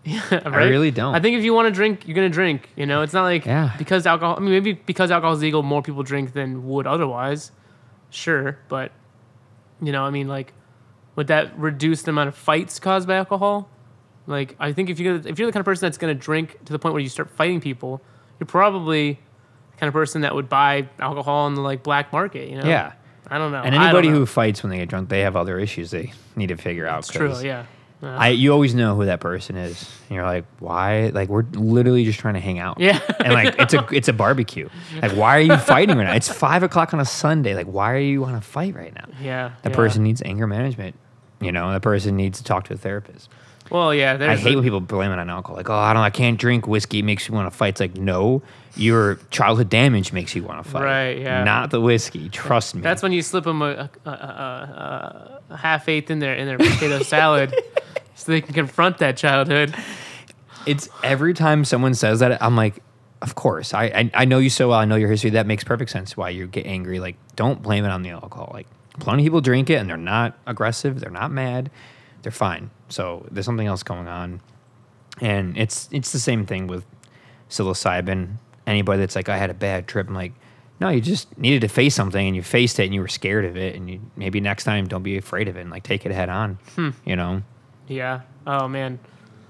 It kind of reminds me of you talking about um, difficult conversations with. I think it was Ness. Once again, I you just released her episode today, so I listened to it, of course. I appreciate that, by the way. But like, yeah, I mean, I don't know. It's like a it's like a difficult conversation, but with yourself. You know, Mm-hmm. it's like, which is even more of like another level of like, of like, I don't want to do this. You know, and I mean, if you're the kind of person that just leaves passive aggressive notes on the fridge of your brain to your to yourself, then yeah, I don't know. You might need to, you know, unpack that a little bit. I don't know. Do you know someone who's done that? what? Leave, oh, I mean, it's the roommate thing, isn't it? That leaving the passive aggressive note in the fridge. I'm talking about metaphorically. Oh, okay. If you're having a difficult conversation, so maybe that was too complicated. I've done. I've done the passive aggressive note I think once or twice because I've had like 20 roommates over the last six years, so it seems like it's that's never a good idea. That does not work out well. I don't No. recommend it. No, don't do that. I, Don't I, do- I- actually, I think I did it once. and I don't even know if I did it. I was a part of it. and I was like, bad idea. Don't do that ever again. Just, talk to the person. yeah, it just makes everybody angry. You know. It just pisses everybody off, and now you're like, now I'm mad, and everyone is. When I could have just been mad with one person, and and then we actually would have been not mad after ten minutes of like, yeah, you're right. It's yeah. what that note, like the metaphorical note on the fridge, is exactly the issue with the internet. It's like you're not. Just Oh, I love how you just tied this into the internet. That's great. Yeah, yeah. like if you just talk to someone, and they made a mistake, you'd be like, oh, and you just talk about it. Like nine nine times out of hundred, you could leave that conversation peacefully in five ten minutes, and everyone's like, yeah, you're right. That was, that's a good point. I, I didn't think about that. But when you just jab and jab and have your little avatar you hide behind, it's not good. Well, that's exactly why, you know, I mean, people lump all social media together, but I actually find that uh, I hate Twitter a lot more than any other social I mean, media I don't site. use it. I stay away from it. Yeah, I don't I've never heard anything good about it. I just maybe use it every now and then to like just make some I don't know, just shoot some stupid thought out into the, the into the air that like I was tempted to. Wow, well, that's okay.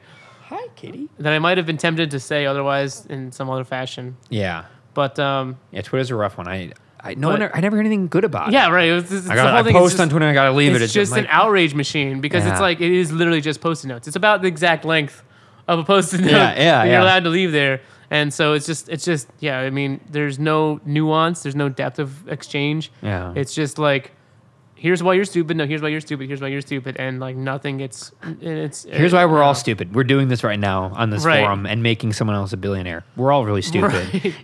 exactly. I mean, we're all creating free content for some jackal who wants to go to space, you know. Yeah, yeah. Yeah, I mean- Facebook is a strange place. Yeah, I'm, I'm, I feel like I'm, I've, I don't know. I've like found my own weird use for fa- Facebook. I guess I don't know. Yeah, but you but you Uh, have like, uh, did you have like um your own sense of like I mean you have like your own responsibility being like like this the mentor on DIY Chicago like like I hate to think that I'm anybody's mentor. maybe mentor is the wrong word but facilitator. Okay, I can, I can agree with that. Okay, sure. Yeah. I get I don't know like I mean, yeah. I, I don't know what you I'd call like it. to- I'd not- like to think that that's what I am. I, know? I'd say so definitely. I guess How I- many I- people on that page have your role or that type of role? Well, so after the whole, I don't know if you saw the whole thing that happened in DIY Chicago when I, the pandemic started and I had, I got my full time job and I wasn't able to, like monitor the website all the time. Uh, but like, there was a whole big backlash against me because I didn't delete somebody's comment. um, because I didn't see it because I was at work.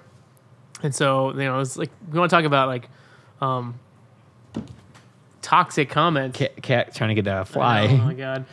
But like you know, it's just like insane. It was like two days straight of just like people just posting like Chris Lee is a is a you know like enabler of horrible things. and He's a stupid uh, white IT guy or whatever. And it was just like I just didn't read it, you know. But like yeah, it was crazy. Oh, and no. so, uh, but like I recognize that like I didn't have the time to devote to maintaining that that's that board anymore, or whatever that group.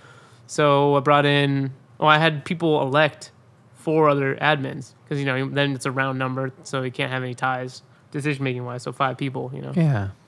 Uh, and I trusted the wisdom of the crowd. You know, I was like, okay, I'll let people be. You know, I like democracy. Yeah. You know. So Um, before it was just you, yeah. twenty thousand people. Well, because I mean, it started originally was like, I mean, not originally. I mean, I started doing it because someone else made me an admin after the other admins were doing nothing about curbing some of the toxic stuff that was on there. When, when was that? That was like 2015. It was lots more 16? then, right? Yeah, I think it was like 10,000 people. Okay. Still pretty big, Yeah. maybe 8,000 or something. But it was, you know, it's just, it was a lot of bro ish stuff. And so anytime like a woman would post anything, it was like, blah, blah, blah, blah, blah, blah. you know, it's just like horrible shit. Yeah, just like, yeah. oh, you suck. And so somebody like some somebody made me the admin and kicked all those other admins out, and then also appointed four other people as admins. But uh, it's just really toxic, like just people in general on the internet, and especially when you're a woman. So the other three of the other admins were women, and they all were like, "This is like I'm getting crazy DMs and like and like dealing with like you know rape accusations and stuff, and like it just became like too much for them to handle, Yeah. and uh, and so they all quit over time, just generally just dropping off one after the other. No, I should say actually no. Two, sorry, two or two of the admins were non-binary. Two were women. So you know, uh, one fem, one mask. I guess of the non-binary. Um, and then so it just became me. Uh, one just sort of just drifted off out of just disinterest, I guess. And so yeah, I mean, even it was like this weird benevolent dictator position where it was like, It's a lot of responsibility yeah, exactly. So for like for for what? So twenty-two thousand people. for twenty two thousand people, and like a th- couple thousand of them like hate you for nothing. Like you didn't even do it. You're the one doing the thing for free, yeah. and they hate you for it. well, it was I mean, they didn't hate me until I didn't delete that one comment, Which is like a few hours. You know how many people post on that? I know. It's Well, hard the to good thing keep was. I mean, most of the time it would be crowds, like the people on the board would just like shame this person until they deleted their post, so I didn't have to do anything. that place, But you know, it's it's just like everything else on the internet, where it's like equally amazing, helpful, and beautiful as it is Right, equally right. like what in the world is going on. yeah, You know, it's it's it's got so many perks. Whenever, yeah, anything a promotion or oh, I'm looking for an artist. It's like it's amazing. It really is. Yeah, I'm grateful. yeah. I'm grateful for it. But cool. then, I'm glad because a lot of people are just like, DIY Chicago sucks, and I'm like, okay, fine, go somewhere else. Good, have fun with that. No one's forcing you to use it. No, yeah, no one's forcing you to use it, but then they're focusing on the things I'm talking about when it gets like Right. really like whoa, whoa. Yeah. I, it's Yeah. ugh, I, I'll see some stuff. I'm like, I don't. Why? Why is anybody even engaging in this? Why are they doing that to themselves? Yeah. It's stressful. Don't feed the trolls. And then so now, you know, I mean, thankfully with my great admin team. no, but they're really it, it's been great. Like uh um I mean, it used to be every single weekend. Like I would do I would devote Sunday to going through the member approvals, like new members who wanted to come in and being like, "Oh, they're, they're a cop. They're a fake profile. That's a troll," you know. And like that one one of the new admins just does that. Like just handles new admin approvals. So I don't have to deal with it. No one, none of, none of the rest of us have to deal with it. And like you know, and then you have like, I mean, so like that's Monet, and then there's like Will and uh, Zoe and Sarah. I've communicated Yeah. with Zoe before. For Yeah. she manages bands, I believe. Yeah, and does Yeah. does the Golden Dagger. Yeah, Yeah. and you know she got all this heat earlier, like this year, from from making a post that was, I mean, for basically calling out somebody who posted a poster, posted a poster. I mean, I would have put up a show poster of uh, uh that said, um, you know, like girls get in free, you know, or whatever. And it was like Uh, no. she was like, "Yeah, this is kind of predatory. Like, if you have to like bribe women to come to your show, like that's kind of problematic." And Yeah, of that's course- not good. Right. You know, I thought that was a fair critique and also true. Yeah, So- yeah, yeah, Because I mean, yeah. Why are you Why are you making it uh, women free, hmm, buddy? Why are you doing that, huh? Mm-hmm. You don't think they want to come because of music? What are you saying? Uh, There's there's places in this world that do that, and we all know what it is. It's weird clubs that I doubt you and I would ever go to, or it's creepy like sex parties. yeah, it's like frat parties. Yeah. Yeah. Creepy drug frat parties where it's like guys are not invited and only women are, and they get in for free. Like Right. and only guys know by word of mouth. Like that's it. And that, that's not what we're doing here. Yeah. It's just it's it's problematic either no matter how you slice it. And Ab- you know, absolutely, yeah. she got so much blowback from that, and uh, I felt really bad because it's just like totally unwarranted. And Why? Who gives blowback to that? It's, Yeah, I mean, once again, like this is the mystery of of finding out how terrible people can be.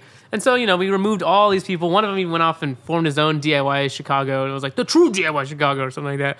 Like no politics here, and it's like it's you know it's just like yeah, it's the internet in a nutshell. And thankfully, I feel like it is mo- more useful, especially now with uh, more more of us modding it and stuff. I feel like I want it to be because when I moved to Chicago, I just had no, I didn't know what to do, no resources, I didn't know where to start, and I feel like I want that group to, you know, even though Facebook is dead and no one cares or whatever, uh, I want that group to at least be, you know, a resource that is potentially accessible, you know, yeah, for no, it's somebody. it's it's amazing. I've I've personally never had an issue. I've only had good experiences personally. Yeah, but I mean, you know, once again, look at look at who we are. You know, I mean, we're not trans or gay or Yeah, you know yeah, whatever women.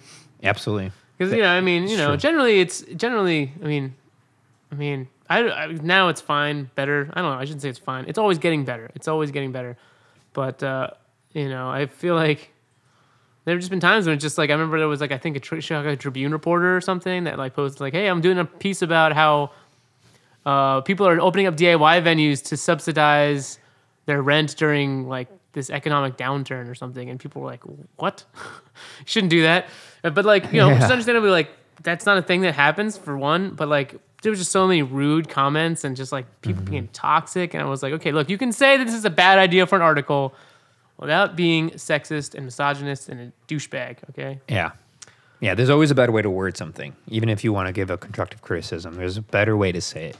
Just Yeah. take the time with it instead of just going off your feelings. And it's still the same thing. Once again, I go back to Doug talking about in the studio when you're like, how about you try that? How about you try this? Instead, you can be like, well, you know, if I was going to do this, I might do this thing. Yeah. But that's just what I would do. Yeah. There's way there's always a way to say a nice thing even when someone is truly just not in the right place. You can find a way to enunciate and be like, you know, maybe try this. I would do it like we just said what Doug said, I would do it this way. You know, I've been in that position before and this worked for somebody. I, I had a band once try that. Do you want to try that? Instead of being like, no, that's stupid. Yeah, you're right. wrong. Yeah. And the customer is always right. Like they are. And you got to find a way to, and it's people's emotions. Like this is someone's creativity. They put a lot into it. Yeah. And you're trying to transduce that, you know? And Yeah, Like you yeah. got to be aware of what that is to somebody. It's someone's baby. And you're, someone's you're telling baby. them it's ugly. Yeah. yeah. No, that's why every baby's beautiful. What a Right. Baby's Such a cute. That's why the little- yeah. sunsets are always beautiful, you know? Right, yeah. Well, Nobody wants to tell the main source of life and I think energy that it's gonna, ugly. God's gonna be like, okay, fine, that's my last sunset. Have fun. Never coming back up again. Enjoy night forever. God. God. God. I'm sorry, bro. I just like I, I love sunsets, bro. Did you grow up religious at all? Speaking of God. uh, yeah. I mean, I mean, I grew up Baptist, oh, nice. but very familiar with that. oh yeah, I went to a Baptist school, and I grew up. I grew up non-denominational Christian, but went to a lot Okay. of Baptists, um, even some Mennonite, um, Lutheran, Pentecostal, all, all of it really. Yeah, all the whole Protestant range. the whole rainbow. thing. Yeah, who's right? I don't know. Right. Yeah. I, I I think one of my favorites was when I went uh, to my friend's like when I was like seven or something. I went to my friend's Episcopalian church, Mm-hmm. and he had a uh, they had a uh, female preacher, and I was just like, oh, how come we don't have those? well, because because women are not supposed to do that. You, you, you, you know, you know that. this don't make no sense. you know how hard it is to sit up there and read from a book. it's really hard to do. and you gotta wear the robes. I mean, just they don't look good on women. I'm just No, they saying. don't. They I'm just- just they saying. just I'm the don't. Pope or no, whatever. I don't know. They don't even have Pope. No, they have. Um, Just know, reverends? church groups. I I don't I don't know who decides these things. I don't know. I don't know either. It's really weird. it's really weird because when I when I talk to a lot of women in my family and friends that I grew up with, it's sad to like see how they just they they also will feed into like yeah I don't I don't think women should be president. Uh, women should not be a pastor. And you're just like, that's not like this. Wow, like you were saying that, like you're the woman, like you're you're, yeah, and you say that too, and it's really sad. It's yeah, I don't really understand that sort of mindset. I mean, that's why I like. I'm really glad my mom went against the Mennonite Church to go and get an education, uh, because I just couldn't imagine. I mean, thanks, mom, but because I couldn't imagine her just being like, you know what? Yeah, they're right. Like I shouldn't go to college, and then she just never meets my dad. Is that that's part of their rules? You, can't go to college. Women are not allowed to go to college at all. Men can only go to college if they're becoming, I believe, an engineer or a lawyer, which is kind of funny. I think I. Both. That's so doctor, arbitrary. Who maybe, co- who comes up with this? I mean, because I guess they realized we need doctors, we need engineers, and we need lawyers in our in our community. But like, and so I guess they can go to college, but that's it. But you know the most important engineer, audio engineers. Oh, okay. Is that, you know, I wanted to talk about this because because of Doug. Yeah. Okay, I have a personal axe that I want to grind here. Okay. okay, let's do it. Okay. So, I don't like the term audio engineer. I thought you were gonna pull out a gun or something. He's like, I'm pulling a beer. Yeah. I don't like the term audio engineer because audio en- engineers engineers they do things like Fourier transforms. They're sitting there with their compass, their protractor. They're doing Well, there's many different doing- types of engineers. They're doing. I mean, yeah, but they all. I feel like they all have one thing in common, and that's they do some heavy duty math that someone's gonna die if they do it wrong. yeah. yeah. Civil engineer. I don't know. Um, mechanical, mechanical electrical, engineer, yeah, aerospace electrical engineer. engineer. Like they're all doing Yeah. heavy duty stuff. I think the closest that maybe audio comes to is electrical, maybe. Yeah. Because I mean, yeah, absolutely. you know, when you're doing live sound, like, you know, you have to make sure that you're plugging into like two different like, you know, circuits if you're running like a certain like amount of juice through a preamp or whatever, you know. Absolutely, yeah. Um, but uh, not preamp, power amp. But uh, I personally think of myself as more of an audio technician. I think of myself as an audio tech. I call other people audio techs because we're technicians. We use tools that have been made already by other people. Yeah. We're we're not going in there and like inventing. I mean, if you're if you're the kind of person that's like building your own preamp, like from scratch, like redesigning the circuit, okay, but then you're like more of a You're an electrical engineer. almost at that point. Yeah. But you'll yeah, you're an audio engineer, sure, because you're doing it because you're thinking about the audio uh, Hmm. at the end of the at the end of the circuit. You know, mm-hmm. like I'm not doing that. Yeah. I'm plugging, just, you know, tab A into slot B. You Yeah. know, I'm not like I'm not sitting here like reinventing anything. You know, I, I just feel like it diminishes the term engineer. It's almost like it's like us sound techs have just been so. For, we feel so downtrodden and forgotten, and What about recording engineer? I mean, that's even then still maybe a little closer, but like, I mean, See, I, I know ex- I, I agree with you. I always feel weird with it too. But where I th- I think it's a a vantage point, like a, a view in which how you see it. If you're looking at it that way, which is way more of the, the technical part of it, I agree with you. Then you're not an audio engineer. You're an audio technician, or um, you could be a sound designer or something like that. Mm-hmm. But where it can be, the view can be an audio engineer is if you step outside of that and you're thinking about it philosophically, what you're doing to sound. okay, you you are engineering something. You're taking something okay, and well then you're transferring an artist. it. You're an artist, Yeah, right? you could be. You're, I mean, do you call like someone that makes pots like a clay engineer? That's a good. you know, I mean, like, yeah, no, it's a good point. I'm glad you brought it up. You're crafting something, Yeah, but you're not like that's what I'm saying. Engineering feels like I'm building a bridge that has to like survive. yeah. What Like- is the definition of just engineer? That's what I'm saying. There's not really one as far as I know, but There's like gotta be a I just feel like personally, I don't feel like I'm an engineer. I'm Yeah. not. I didn't. You know, I just don't feel like that's what I am. If anything, I am more of an artist Yeah, who's using tools. So I'm like a, you know, like s- I don't sound know. sound design is not a bad one to put. Right. A And- designer kind of uses tools Yeah, to achieve art. I want to. I'm kind of curious what the definition. I'm, I really am of like en- just engineering Uh-huh. or engineer. Like, what is what does the internet say the definition of an engineer is? You know, like, because I I I I, I kind of I'm I'm leaning towards what you're saying. A person who designs, builds, or maintains engines, machines, or public works. None of those sound like sound like plugging in a microphone. No, unless you're designing the microphone. A branch of science and technology This is engineering, a branch of science and technology concerned with the design, building, and use of engines, machines, and structures. Okay, use. Okay, sure, but that's only one aspect of that definition. That's why I feel like and technician. technology. We are using technology. Yeah, that's why I feel like technician makes more sense because we're Yeah. mostly using it. We're not designing and building it. Huh. You know, that's This, why this is a hard one. that's that's why I say sound tech. You know, we're a sound technician, audio Yeah. technician, because we're using tools that other people have made in order to to do accomplish a feat. You know. And uh, and then the definition of audio engineer on, on Google is an audio engineer, also known as a sound engineer or a recording engineer, helps to produce a recording or a live performance balance and the adjusting of sound sources using equalization, dynamic processing, and audio effects, mixing, reproduction, and reinforcement of sound. Yeah, but that's just like the name we gave ourselves. Yeah, We yeah. gave ourselves that name so much that Google was like, yeah, okay, sure, you're engineers. That's so funny. But like, I mean, I really don't feel like that's what we are. Yeah. You know, I mean, Yeah. Joe Meek was a, was an audio engineer, but like, am I an audio engineer? No, I don't think so. I mean, I'm not gonna say that maybe you aren't. You know, yeah, no, I get what you're saying. I just feel like it's a we we gave ourselves we have a like a sort of uh inferiority complex because people forget we exist. Yeah. I mean, it's like when Doug was talking about how like his parents have no idea what he does. Like, Yeah. I'm the same way. My, me too. I like I've tried to like show my dad like literally videos from me behind the board moving faders, and he's like, "What is that? What?" You're not a radiologist? I don't understand. He's never. I don't think he's been to a show in like you know 30 years at least. So it's like he's just like, "What?" He's very detached from that, huh? Yeah. Yeah, I mean, it's just like, Is he older too? oh yeah, he's a boomer. Yeah. Oh. yeah. There's because I grew up with parents who were born in the 50s and like working class, you know, blue, very blue collar working class. They didn't go to college. The last education they had was like in 1973.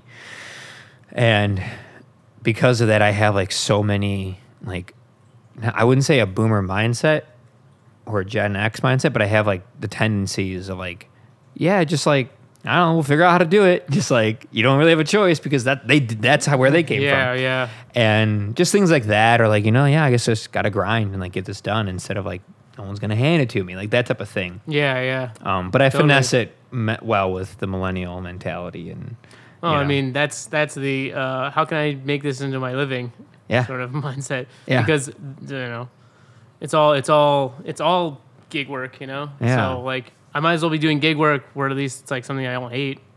mm-hmm. I don't know. I mean, I'm just saying personally, I don't need to inflate my own ego by calling myself an engineer when I Yeah. didn't go to four years of college learning what Fourier transforms are. You know. yeah yeah yeah That's all I'm saying. no you you make a good point i i think that it's a, it's a hard one because yeah you are you are kind of you're you're you're layering things you're you're building up something you're reinforcing something you're using so much technology to come together and make something else come on the outside of it you're yeah it's you make a good point. I i could see many of these titles working. Because Yeah, i i call yeah. myself a sound designer. I, I, I change it up all the time. Hmm.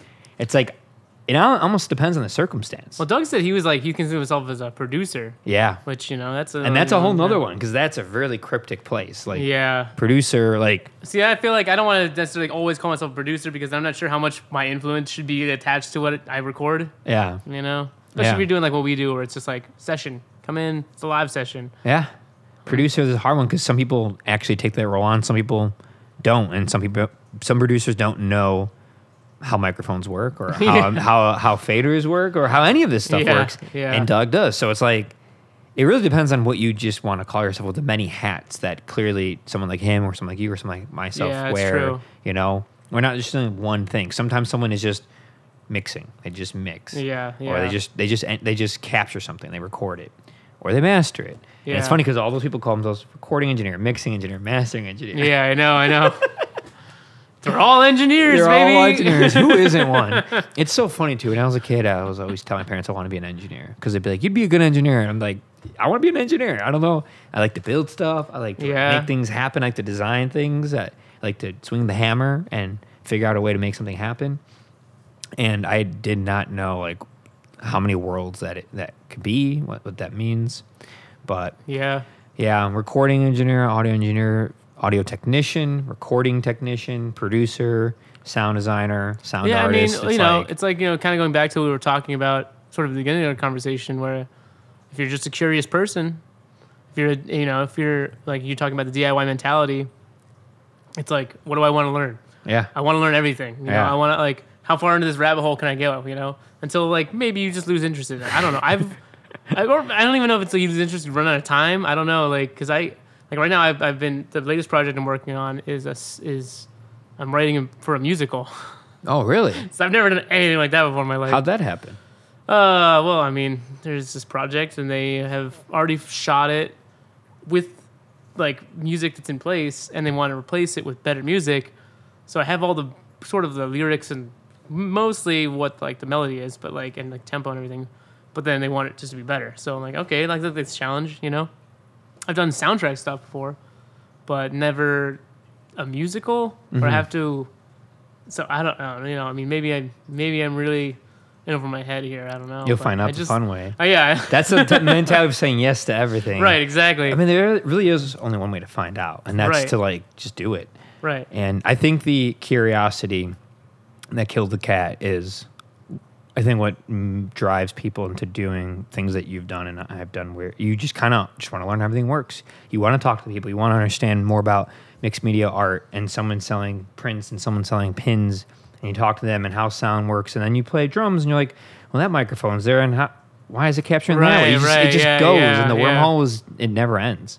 Especially now, like I mean, like you know, it's crazy to think about. Like I used, I bought a book when I was like 13, or whatever. That was like the Beatles, like A, you know, Apple Road to whatever, yeah. and like uh, Apple Road, Abbey Road to I don't know what Z was, but it was like had all this stuff about like how they recorded everything because it was like it's the Beatles, so like all this stuff is documented and it's much more like available. But if you uh, want to know how anything was recorded that wasn't as big as the Beatles, you had no idea. Yeah. You know, you just had to like look up who was the engineer or like who was the producer, and you know maybe you can find out how they did something else or whatever. But like now, it's like you can just find everything. You can be like, oh, I love this drum sound. Like, who did this? And then you can be like, oh, you know, like, what's their technique? you know, like Yeah. they did an interview with Tape Op, and like you can read about it. That that's why one thing that I've really loved is uh, Chris Woodhouse. Are you familiar with Chris Woodhouse? I am not, no. Uh, he did a lot of records for Ty Segall and um, the OCs and a couple other bands that like the Bay Area. And he was like kind of the sound. I feel like that everyone, every band in Chicago wanted to be around like 2014 to 2016. It seemed like. And the funny thing was, as much as I tried to find out how this dude does anything, he didn't give any interviews. He never like he doesn't have any contact info on available online. he has like he's I don't even know how old the guy was. You know, he's, Yeah. just, he's just this mysterious force that's just that's created this sound everybody wants. And so I had the pleasure of of opening for Ty Segall at a show at the Empty Bottle, and I was Oh, like, Ty, yeah, I hate to be that guy, but can you just tell me like a couple of secrets to how it is to record with Chris Woodhouse? And he was like, "Yeah, okay, sure, yeah." He uses this thing, he uses that thing, he always uses this. That's like his main thing. What's that? Well, no, okay, actually, you know what? I'm just gonna, I'm just gonna do it. Uh, it's a, a germanium diode um, master bus compressor, like ma- like ma- like it's a two channel like master compressor, and like he just runs that everything, everything through that on the way out, and that's like his one of his secret tricks. Huh. And it's my I can't remember the company that does it. It's like the the gray gray chassis, like yellow knobs. It's very distinctive. But if you just Google like germanium master compressor, you'll find it. But I was like, oh okay, Interesting. that's one that's one thing. That's all you'll get. That's all you'll get, people. Subscribe to my Patreon for more. for more for more secrets from that were given me freely. That's so Uh, funny. Yeah, but you know, it's just like because like that, and I felt like that was such an old school way to get info. Just literally have to ask the artist backstage. Yeah. Because there's no Wikipedia article or whatever. That's cool you know? though. It's cool that you were able to do that with him and the Bandcamp uh, CEO. Oh yeah, that's yeah. those are. You got any more crazy stories like that? what's the Um, What's the craziest thing that happened at one of the DIY shows you were putting on? Uh, I don't know. I Your face is telling. St- you're Yeah, going. You're going know. through the really like. Oh no, I don't yeah, think I can talk don't about know. that I one. I don't know. Yeah, I don't know. Like some of these are gonna sound really bad. Uh, I don't want to talk about the negative ones. It doesn't have to be negative. Yeah, I don't I know. could, I could say crazy stuff that's not really negative. It's like that you had to deal with that. Like whoa. Yeah, I don't know. Um, I mean, For those listening, I Chris guess is the- making the- some the- faces. yeah. I, I'm, I mean, I'm going through it. You're right. Uh, God, I don't know. I mean, I guess craziest. What does that even mean? I guess like I guess there was the the night that we got our the day we got our front glass window broken was was pretty wild because there was this kid. We kicked him out. We got him in an Uber, sent him home. He like came back later that night, still drunk, really drunk, and uh, Couldn't have been that drunk. He got home, came back. I know, right? He was like sobered up and then came back. It's like I don't know, yeah, wild. And then like, uh, but like we all thought he left because like you know, like I said, I put everything in my room. Like I take everything out of the basement, all the studio stuff, and put it in my room for the shows so that it doesn't get beer spilled on it and Right, stuff or knocked over or whatever. Um, and uh, so I fell asleep on the couch because my bed was covered in gear or whatever.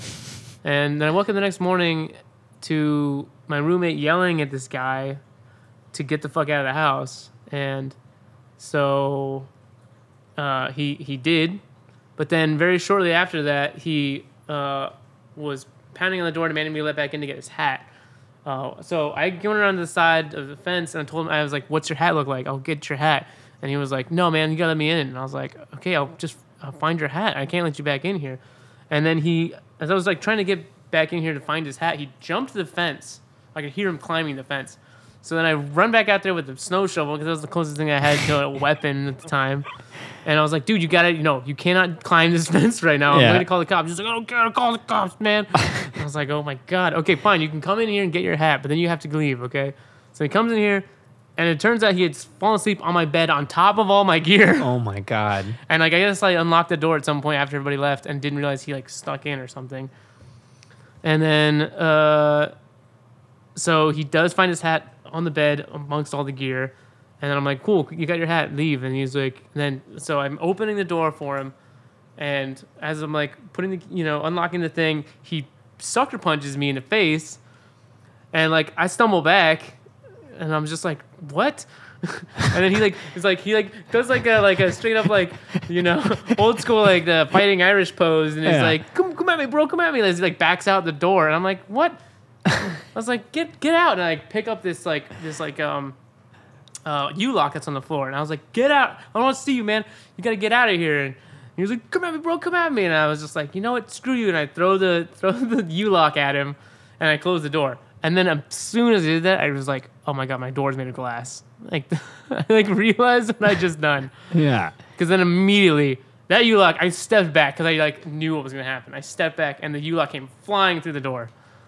And that, if you've ever heard a glass door break, it's a very loud noise. No. Is your hearing okay? No, it woke up everybody in the house though. Oh my god. What time in the morning was This this? is like 9 a.m. on a Sunday. You know, it's like Just crazy. great, you know, great way to edify the Lord. Get on down to church, you ruffian. God, that and those are probably expensive to get fixed. was- uh, we ended up, we ended up throwing a, uh, a fundraiser show uh, to pay for it. It was like 300 bucks. Oh man. Uh, and my favorite was uh, we had Malky play that uh, Yeah. that fundraiser show. Yeah. And he was like, "Yo, guys, you know there wasn't a door charge, but you know you can't have a door charge when there's no door. So please donate." a little, little bit of humor in there. Yeah, you gotta you gotta have fun with it. That's a wild. that is a wild story. yeah, that's just when I was like, "Man, is DIY worth it?" Like, but I was like, you know what? This is the first time this kind of thing has happened, and like, That's what you just said right so. there. Is a very. That's the question. Is it worth it? There's a lot of pain and suffering and struggle and cleaning up vomit and just I like.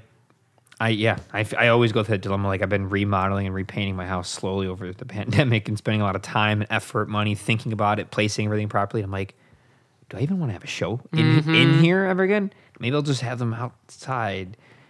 I don't because I had to do all this because I did ten years of having shows Right, here. And yeah. Everything got ruined, and the toilet got ruined, the floor, and I replaced that because Yeah. of all the usage, and it started leaking, and the handprints everywhere, and have you seen my bathroom? There's still a giant wine stain on the wall. Yeah, it never ends. There's there, beer splatters everywhere. Just when you see dried up liquid on the wall, it's not water, people. It's beer. Years of it. yeah. Um, just everything, the damage, the gear hitting stuff when it's coming through. Yeah, just yeah. taking, and this is like my childhood home. Like this is not just some place I'm renting and leaving. You know. So- Yeah. So it's a hard. It's a hard one. Like all those stories, you're just like, oh my god, I can't believe I've been doing this for this long. I know. That's what was running through my head of just like all like, you know, yeah, it's just chaos and and But when it's good, it's good. Yeah, I mean, I I, good, I, I like fun. chaos a lot. Like, I don't like. I mean, I've I've lived alone for all of two months in my life, and I hated it because it was like everything was exactly where I left it, and nothing so- will make any noise unless I sounds make kind it. of nice right now. I'm so used to that. I never lived alone ever. Yeah, And I'm like, what would it be like? Like, yeah, everything like this stays there and it's not messed up, and it's just silence unless you make a noise. and the garbage isn't overflowing. Yeah. 'cause I took it out and it's there again and doesn't Yeah, you know, smell. that was interesting. Those two months because I made like one bag of trash per month. you know, so it actually would smell really bad. It's like, oh, it's been sitting for a while. no, it was yeah, it was just like it was like at the end of the month. I was like, you know, I haven't emptied the trash in a long time. Oh, I guess I might as well do that. And it's like, Mm-hmm. man, how did how do I have so many roommates that make so much more garbage than I do? I don't know. Do you see yourself living alone sometime? No, Never. no, I don't. I don't know. I, I, I sometimes like. I mean, you know, I got the garden. You know, and I'm such a, like a, a solitary person. I know that's your sometimes. your right way of. I live alone. I got a garden, and that's like how that's, I live know. alone. I mean, that's like I go out there and I'm alone. Like Yeah, yeah. it is like my little sanctuary. I'm just like it's just me and like birds and insects and like flowers and stuff, and it's like nice. But like, yeah, I do kind of just like having a little bit of chaos every now and then. Like I think I feel like my life would be very boring and sad if I didn't have stuff kind of mm-hmm. constantly bubbling up all the time and. Yeah. just like hang you come home and there's somebody hanging out and you're like hey what's up and then you know like now you're watching a movie Yeah. It, sometimes it's great. Sometimes I, I do love, you know, I go home and two of the roommates are watching something interesting on TV and sit down and like, they got a bowl and like, oh, take yeah a hit. right, and you're yeah, like, yeah sure. And then you, and then someone else shows up and like, dude, we're smoking weed. you're like, oh, right. what's up? And that's just like, community you know it, it's, it's fun. It can be really fun. And, oh, we're going to watch this, dude. Should we watch that? Let's, let's put on this movie. eh, let's watch this game. No, let's do, and it's just like funny. And then you go to the other part of the house. Let's put some records on. Right. Yeah. oh wait, someone's smoking ribs. Oh, cool! And they come in and like everyone. Di- it's it's like a family without the family nonsense. You know? Yeah. I mean, like, I feel like sometimes I get this really, like, even though I live with four people, like sometimes I'll go upstairs and like and like oh my three roommates upstairs will all be like in their own rooms doing individual things, and it's kind of like oh this is depressing. You know, like we're all in the same space together. We should like do stuff together. You know, and like I don't know. I have this just this general sense that like community is really important to like mental health and like human like I don't know humanity. Yeah. Yeah. yeah. And I feel like that's why like I'm so devoted to like DIY is because Mm-hmm. like it's a way to inject. It's like you're not. It's not about commerce. It's not about like how much money is this band gonna make? How much is this venue gonna make? It's not about like bookings just solely for like what's gonna make the most money. It's like hey, let's just get some good people together, and you can come in and you can just see this, and we're all together here in this space, and we're doing something. Mm-hmm. And I feel like that's so important in a world where it's just like everything's been cannibalized by like alienation and, and isolation and atomization and and you know capitalism and it's just like everything has to like you're only doing it because it's like going to make somebody money you know and Mm-hmm. it's like it's just really important i feel like to have stuff that people just do together because it's we're humans and we just do stuff together you know I I agree with you, and I think that ethos is why you've been doing what you do and why I do what I do. But the sad thing is, is you have other people have to feel and think that way. If they don't, even ever so slightly off, then it's imbalanced, and then there could be a sense of resentment or hostility where someone like I just want to be alone. Right, Some yeah. people truly are like a sense of introvert. You know, Yeah, they, they totally. like they regain energy by just being by themselves. yeah So- and i have to remind myself that too when i when i feel depressed I'm like seeing that but it's like no that's just them enjoying themselves Yeah. their time together and Yeah, time maybe they were alone. just reading or writing something or listening to music or watching a movie by themselves because Yeah. they're tired of noise. And I like, I am, I'm a fan of the balance of it. I enjoy coming home to that, but my God, I also love it when it's one of those evenings where everyone went out and I get to like finally turn up, blast to 5.1 and watch a, and watch like a 4K disc Yeah, and just yeah. like just disappear in a space movie or something. And I'm like, this is awesome. I finally don't hear people talking in the kitchen or music bouncing around. I get to like have this experience. That's what this is here for.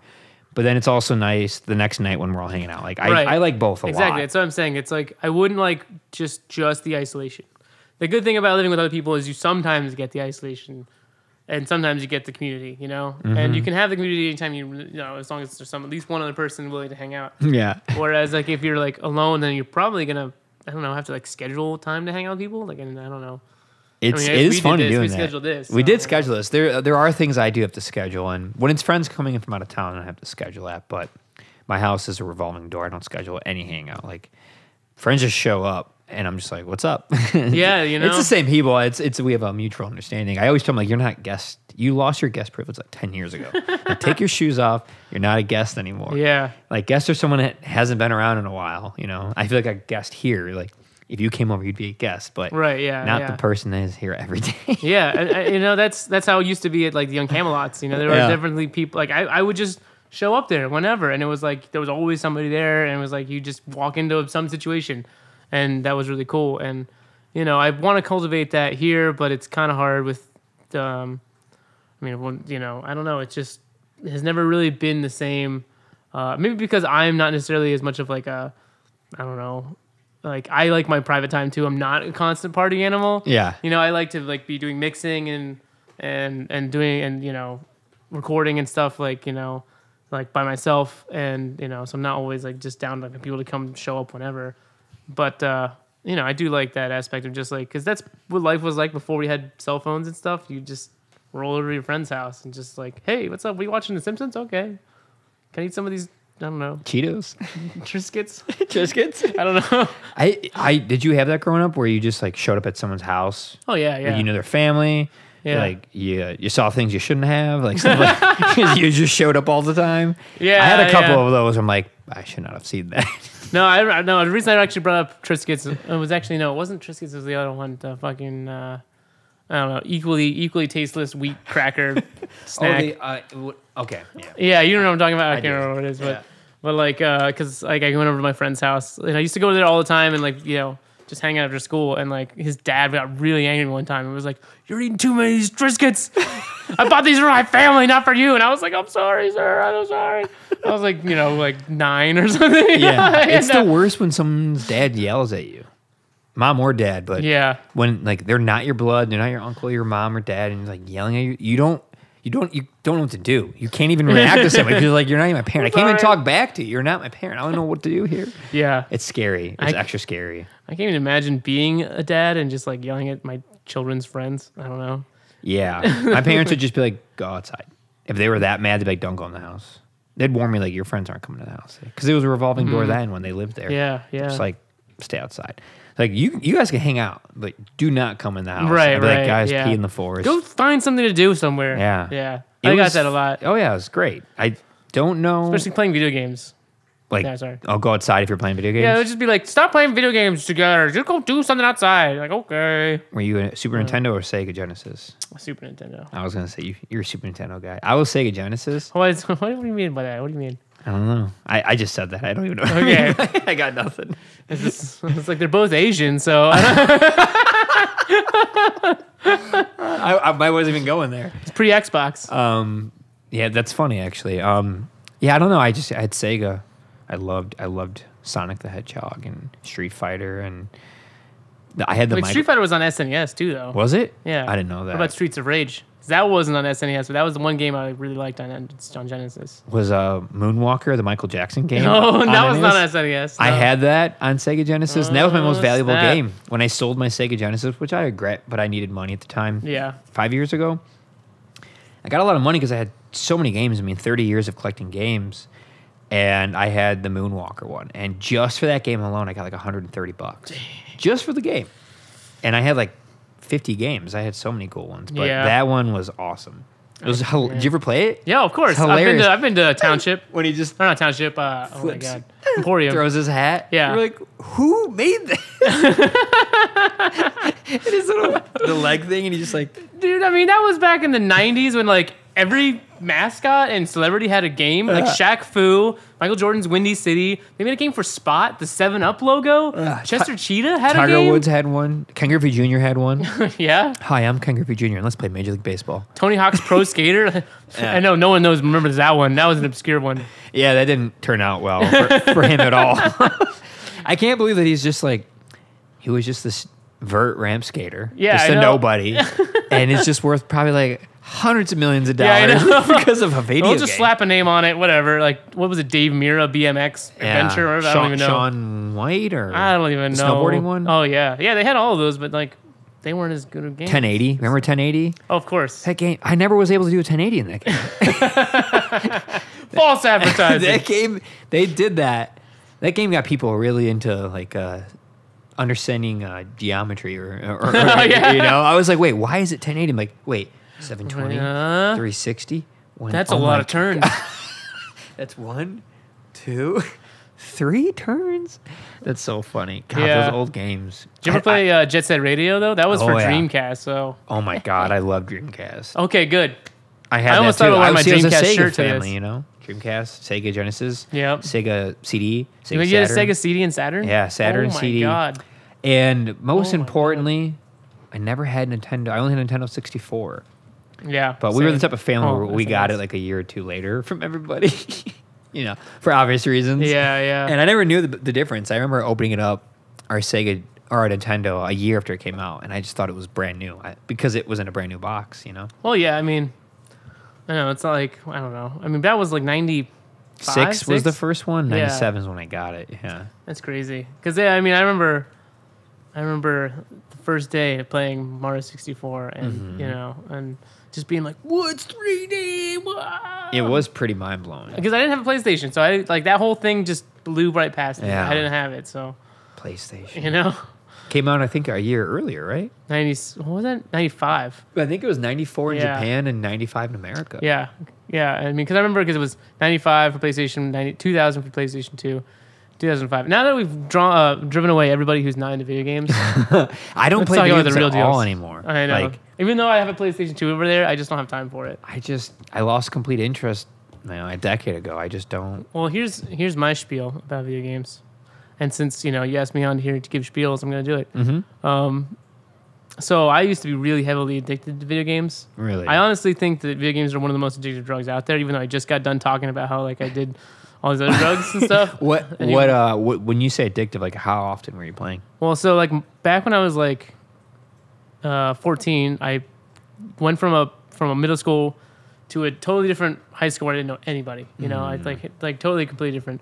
That's And- hard. That's a lot. Yeah, and so like I basically just like isolated myself into a world of playing Counter Strike a lot, uh, which I really at the time just didn't realize. I guess I kind of did because I would just come home and like play Counter Strike until like I couldn't anymore. I would also like I was an athlete, like I played soccer and stuff like up until then, but then like I just didn't like how everybody was competitive, you know, which is It's funny you say that because I'm the same way. I love sports, but because I'm not competitive at all. Like I just don't care. I just want Right. to have fun and have the right. community. This is why and we're just- DIY people. Yeah, exactly. I just play with people and come up with a fun plan and execute it and like just have a good time and have exercise and just all that. But like being aggressive about winning and mean, like Michael Jordan, I'm like, nah, I don't. Right, I exactly. do not care about that. and at there's like a point I feel like it when like when you're like an athlete when you're growing up like where it goes from being like fun with your friends to being like we gotta win this dude what are you doing bro and you're like this isn't fun anymore like screw this yeah, you know like it's like right about when everybody hits puberty and it becomes like high stakes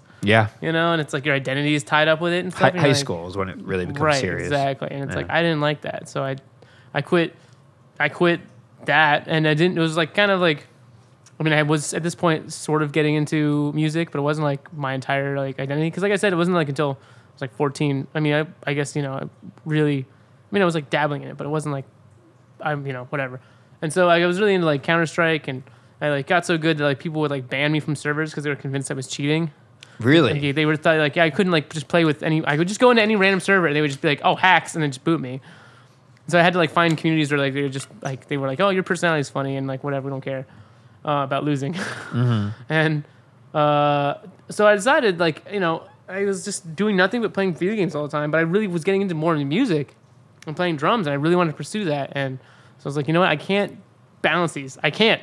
I gotta stop. I gotta stop playing video games and like so like really about like 15 i like just i just like stopped being into video games like at all like it's it kind of tapered off until like about like 17 and i completely stopped and like that's why i still think like playstation 2 graphics are like cool like guys any game made after like 2000 like five i'm like whoa look at those graphics Yeah, I'm the same way. I'm like completely behind. I'm like, let's play Gran Turismo 3. this game is over a decade old whoa when when you see like a PlayStation 5 on like a 4K television with a 4K HDMI cable and the 4K disc, you're like, what? This is possible? it's scary. And scary it just keeps getting better and better. I'm like, I it's too much for me. I I love the suspension of disbelief, like knowing like when I'm playing Grand Grand Theft Auto three in 2002, I'm like, yeah, this isn't real. Yeah, right. And that's okay. But when it's like r- feels real and you do like real things and people have real reactions with their face and their eyes, you're like, now I just feel like I'm a psychopath. Yeah, right. It's like it's like funny when you like kill cartoon characters in Grand Theft Auto Three, but then it's like Grand Theft Auto Six. You'll probably be able to see like their sweat droplets as they like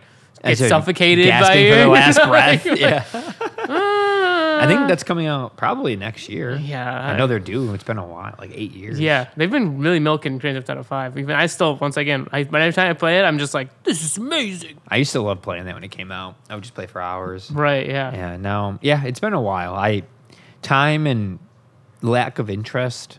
Um, not that there's anything wrong with that. I think, I mean, video game design and video game sound design and graphic design is a huge industry. It's a huge ordeal. And Yeah. it's amazing, but I just not. No, yeah, I'm always amazed that like that's the cool thing about when I when I watch someone else play video games is like I notice all the sound, like Oh, how you yeah. can tell like when something is far away and to your left, even if it's on a crappy like TV, you know, like you can tell like oh that's over there. Mm-hmm. When I go, that's oh that's behind you. Yeah. which is even like more impressive. Playing in a 5.1 rig is nuts. it's nuts. I've seen people do it at my house. I'm like, whoa, this is so cool. Like, that would be nuts. man, where was this when I was playing Diddy Kong Racing on N64 trying to beat the pig? Like, why did I not have this? GoldenEye would have been a whole different experience. GoldenEye. Oh, that that's where we should have stopped video games. Right, that was it, peak. GoldenEye. Especially music wise, but I digress. I digress. Man, Yeah. that's so funny. Crazy Taxi for Dreamcast. Oh God. That's too much offspring for me. Yeah, I really really got sick of the offspring after that game. I was, that's funny that you say that. Because I, I, I used to I used to do this thing where I would um, take the RCA's, I would unplug the audio RCA's, but leave the vi- video one in, and then plug in like my CD player. That's I would do the same. Because I would just like screw this music. I'm tired of hearing I this. would do the same thing. I would, I would either do that or just have a boombox to the side and just play like CDs. Right, right. And just mute it. I'm like, I'm so sick and tired of this. Or you, or you can go into the preferences and just like turn down the audio. Yeah, right, turn down the music, Anything yeah, to yeah. like manipulate it because I was like, I want my own soundtrack. it's it's the same issue I have with going to like bars. Like I have such a problem with bars, not for the the idea of it, but like I I'm not always a fan of the music. Hmm. I'm not always, not always a fan of what they're watching. I'm not always a fan of well, the overpriced alcohol. Yeah, I was gonna say that's the big thing for me. It's the biggest uh, thing. It's like I want to buy a bottle of you know bourbon for thirty dollars and not and and have it over the course of the weekend and not spend you know two hundred dollars on just buying shots the whole time or whatever it is. And then the Yeah. tipping and all that. It's it's noisy. I don't know. I just can't. No, yeah, I'm not it's a fan. you know the thing that I realized going to bars here in Chicago when I first moved here was I was like, oh, everybody's like, like in the same way. I realized like in the same way that like our parents, well, not my parents, but like boomers generally listened to like the music from when they were like, I don't know, eighteen or whatever, Mm-hmm. like forever. They just never got the memo. They that just- time went on. It will be it'll be Caroline, Sweet Caroline, you know, until the day they die. Yeah, Bum, yeah, bum, yeah. bum. Yeah, yeah. Uh, but like, you know, I would go to these bars and they'd be playing like LCD Soundsystem, and I was like, this is music from like ten years ago. And then like you can still like fast forward to today, you go to a bar and it's like a 50-50 chance that they'll be playing. You know, Daft Punk is playing in my house. You know, Ah, you're just yeah, like, yeah. oh god, they've become the boomers. Yeah. it's all the boomers. Yeah. And like, I don't like that. I want to hear new music. I want to hear you become things. a product of your time and space, and I, I don't like that at all. I, I love music from every era. I have respect for it. I know what it means. I know that I can't have what I have now without it. Yeah. that's how it works. But I want to know what's going on now. And guess what, world? I hate to break it to you, but there's a lot of great music right now because there's almost eight billion people, and Yeah. people like to create stuff and have output, and it just keeps happening and turnover. It gets lost in the the the weeds of the algorithms on streaming services, but if you do the work and the homework and you educate yourself on it, you, it's endless. From 1920 to 2020, Yeah, it's you got 100 years to choose from and it just keeps going and, and there's so much output. Same with movies. I hate when people say there's no good movies anymore. It's like, what are you talking about? Movies have gotten better. Technology's gotten better. Sound design's gotten better. Acting's gotten better. Camera lenses have gotten Yeah. better. Pro- pro- prosthetics have gotten better. CGI's gotten better. Like everything's gotten It's better. one, it's the same thing with video game syndrome for me. I'm just like, man, movie was amazing, and then I read the reviews and it's like cheap this, cheap that, CG was crap, and I'm like, oh, I'm just easily impressed. I don't watch a lot of movies, so like I don't even realize it's a cliche. You know, you don't watch a lot of movies? I see I watch a lot of mo- old movies. Oh, The Mask.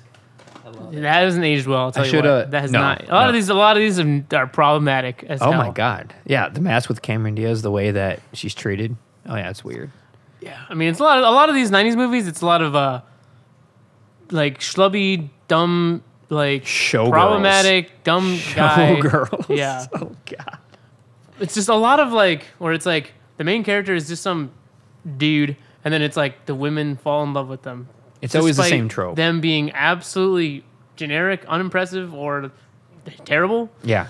And uh, I feel like I and it's like that's sort of I had to like almost dissect that whole thing because it was I realized like oh these are the movies I watched when I was growing up and it's like this is the thing that was implanted in my mind growing Yeah. up like when, when we thought it was good, know? like, oh, it's a good movie. It's like, no, it's just nostalgic. it's not really a good movie. Yeah. I should have brought some to donate. I have so many. really Yeah. I used to collect them. how would you come to the VCR no I'm just kidding I should have brought some. it's okay I'll- I mean time. obviously I'm not hurting here. A View to Kill. Nice.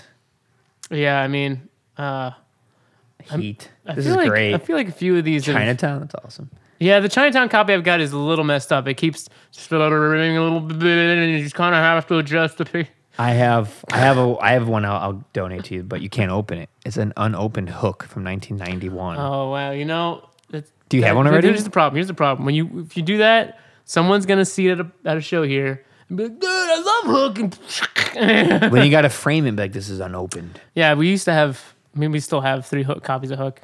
Three Hook copies. Yeah. I have two. One open, one unopened. I have a Spanish Batman Forever, Oh, which yeah. is awesome because I was given the regular one, the English awesome. one, and then I was given the Spanish one by my grandmother because she wanted me to learn Spanish. Mm. My parents told me not to open it yet until I got home because they didn't they didn't know like oh you have two like don't open them yet we got to figure this out. I'm six, so I opened up both, and they were like so mad. I would watch the Spanish one, and I'd watch the English. I'd go between. That's awesome. That's like you know, it's funny. Like, like the that's because it's one of those things that's gotten rid of through DVDs. Yeah. Like you know, now you just have the the subtitle track or the Yeah. language track, I should say. And like, it's funny because yeah, like sometimes like we'll be watching a VHS here, and someone will be like, "Can you turn on subtitles?" And I'll be like, This is a VHS. "No." yeah. Yeah, and same thing. It's like I mean, you had to buy the Spanish version. You know, Mm-hmm. yeah, I did. It was great. That's so funny. I love one it. of those things you forget about. Yeah. yeah, And you know, and it's funny because like uh, uh, you were talking to Bora Bora about about language and stuff, and I was like, oh dang, because like that's one of the other main things I've been doing since pandemic was I've been learning Spanish. oh, really? How's it going? Eh, see, see. First thing you learn in Spanish, Spanish 101. See? No, I see, I see. Yeah, You're like, yeah, yeah. "Ah." I, Yeah. I always just, oh God, that's so funny. Uh, yeah, I need to learn. I need to learn it. It's, it sucks that I never learned it, and I could have learned it. Thank you, Dad. But I never did. Did you ever learn Well- your dad's native language? No, because here's the crazy thing. You know, he came to America when he was 17, and he immediately just hit the ground running, like in high school. And so he knew a little bit of English from Burma being a uh, former British British colony, right? Right, right. So he knew English to a certain extent, but he really didn't know it like fluently or anything. So he had to kind of get up to speed on on English, and then all, while at the same time trying to get into college and then trying to get into med school. And so the guy was just so, and he had no no Burmese people to talk to, you know. So he can understand uh, Mandarin, or sorry, not Mandarin, Cantonese, uh, and Burmese, but he really can't speak it, which is interesting. Huh, even at So- 17. He was 17 at the time. That's so he rare. just lost the language. He just completely, because he was just so focused on. disassociated, yeah. he just did. He just did. You know, and you're not using it at all. yeah, which is crazy to me to think about. That what that says about like I don't know. Like I guess the way that like you know Bora Bora was talking about uh, how it changes your personality and the way your mind thinks and stuff. Like where where is that version of my dad? You know, where is Huh. the 17 and younger version of himself in his brain? if you went back know? there and lived there for a bit, it, a lot of it would start coming back. Right, A yeah. lot of it. He'd be like, I know what that is. Yeah, you maybe it would just like r- r- like revive that. he has to of have himself. a thick accent, though, coming here at 17. Yeah, he he does. It's not thick. I mean, but I used to make. You're fun a used lot. to it, though. Yeah. I, Anybody I, yeah. know that's come here. No, he's not like he's not like a Korean sort of like one of those. Because I said he did know some English, so but he just like you know I mean, you know there's sort of the, the I used to make fun of him a lot because he would say like, uh, "Can I get uh, three French fry and uh, one hamburgers?" I just always think that was funny. I imagine just getting exactly three French fry, or like one. I don't even know. It was just always funny to me as a kid. But funny. but uh, you know, I mean, you can make fun of your dad, but no one else can. Yeah. it is funny how people just will make fun of their own parents and different ethnicities within their family. Yeah, yeah. And, but if anybody else did, they're just like, "What are you doing?" It's like, right. You did it. Well, because then you're racist. You Yeah, know? It's eh. like no one else can make fun of my dad except me. But, Yeah, you I know. I mean, yeah, I kind of my grandma tried to teach me, um, you know, but I mean, Chinese is like Mandarin or Cantonese. It's just it's a whole. It's so crazy. It's so It's a whole other world. I mean, even writing it, it's like you know, I mean, so many characters for every single word, and like, yeah, and then it's it's tonal, so like the same word can mean so many different things depending how you how you say it. Yeah. it's like I, really I that's hard. my uh, my theory as to why they have such good hearing recognition, some pitch recognition. Yes. Is having a tonal language. yeah. It's very they have an acute listening to do that. You know. Yeah, so that's why you have um you have quarter notes instead of like you know like whereas we have we have twelve notes in our scale. You know, like Chinese scale is twenty four Yeah. because you know they have They half between in it. between. Yeah, Wow. which so you know for us it might sound kind of weird when you hear those like you know. And you're like, oh, that's vibrato, but no, it's actually for them. It's like you're hitting like two notes. Yeah. you know, like Yeah. specifically, it's not just like oh, I wiggle my finger, like kind of in, you know, in Western music. You know, Yeah. it's like pro- is that why a lot of their instruments, besides like a classic guitar, don't have frets? Yeah, I think probably. It's gotta be. It's also kind of classist.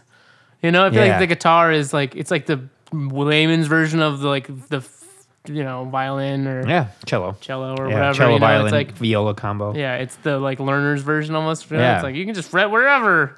Yeah no, it's true. Like a true violinist, viola player, celloist, cellist, celloist, cellist, uh, upright bass player, like their pitch recognition is insane. Their ability to just you you're you have to know yeah. finger placement and wh- how pitch works. It's wild. It's really hard to do when you're used to frets. I'm sure. You know, it's weird. Yeah, yeah. My first experience with that was playing bass with my friends at you know bluegrass jams, and I'd just be like, uh. I is this is this right? Nope. A little Oh, so you play upright bass? I mean, I did the, those jams. That was like my first experience jamming with people. Really, So you I just started hopped playing on drums. with no experience? my friend was like, "Here you go. This is the one. This is the five. You know, you go back and forth between these two, and then you go up to here sometimes. You know, You're like, what? dunk, dunk. Oh, yeah, it's bluegrass. Dunk, dunk, dunk, dunk. Oh, reverse yeah, that. You know, but yeah. yeah.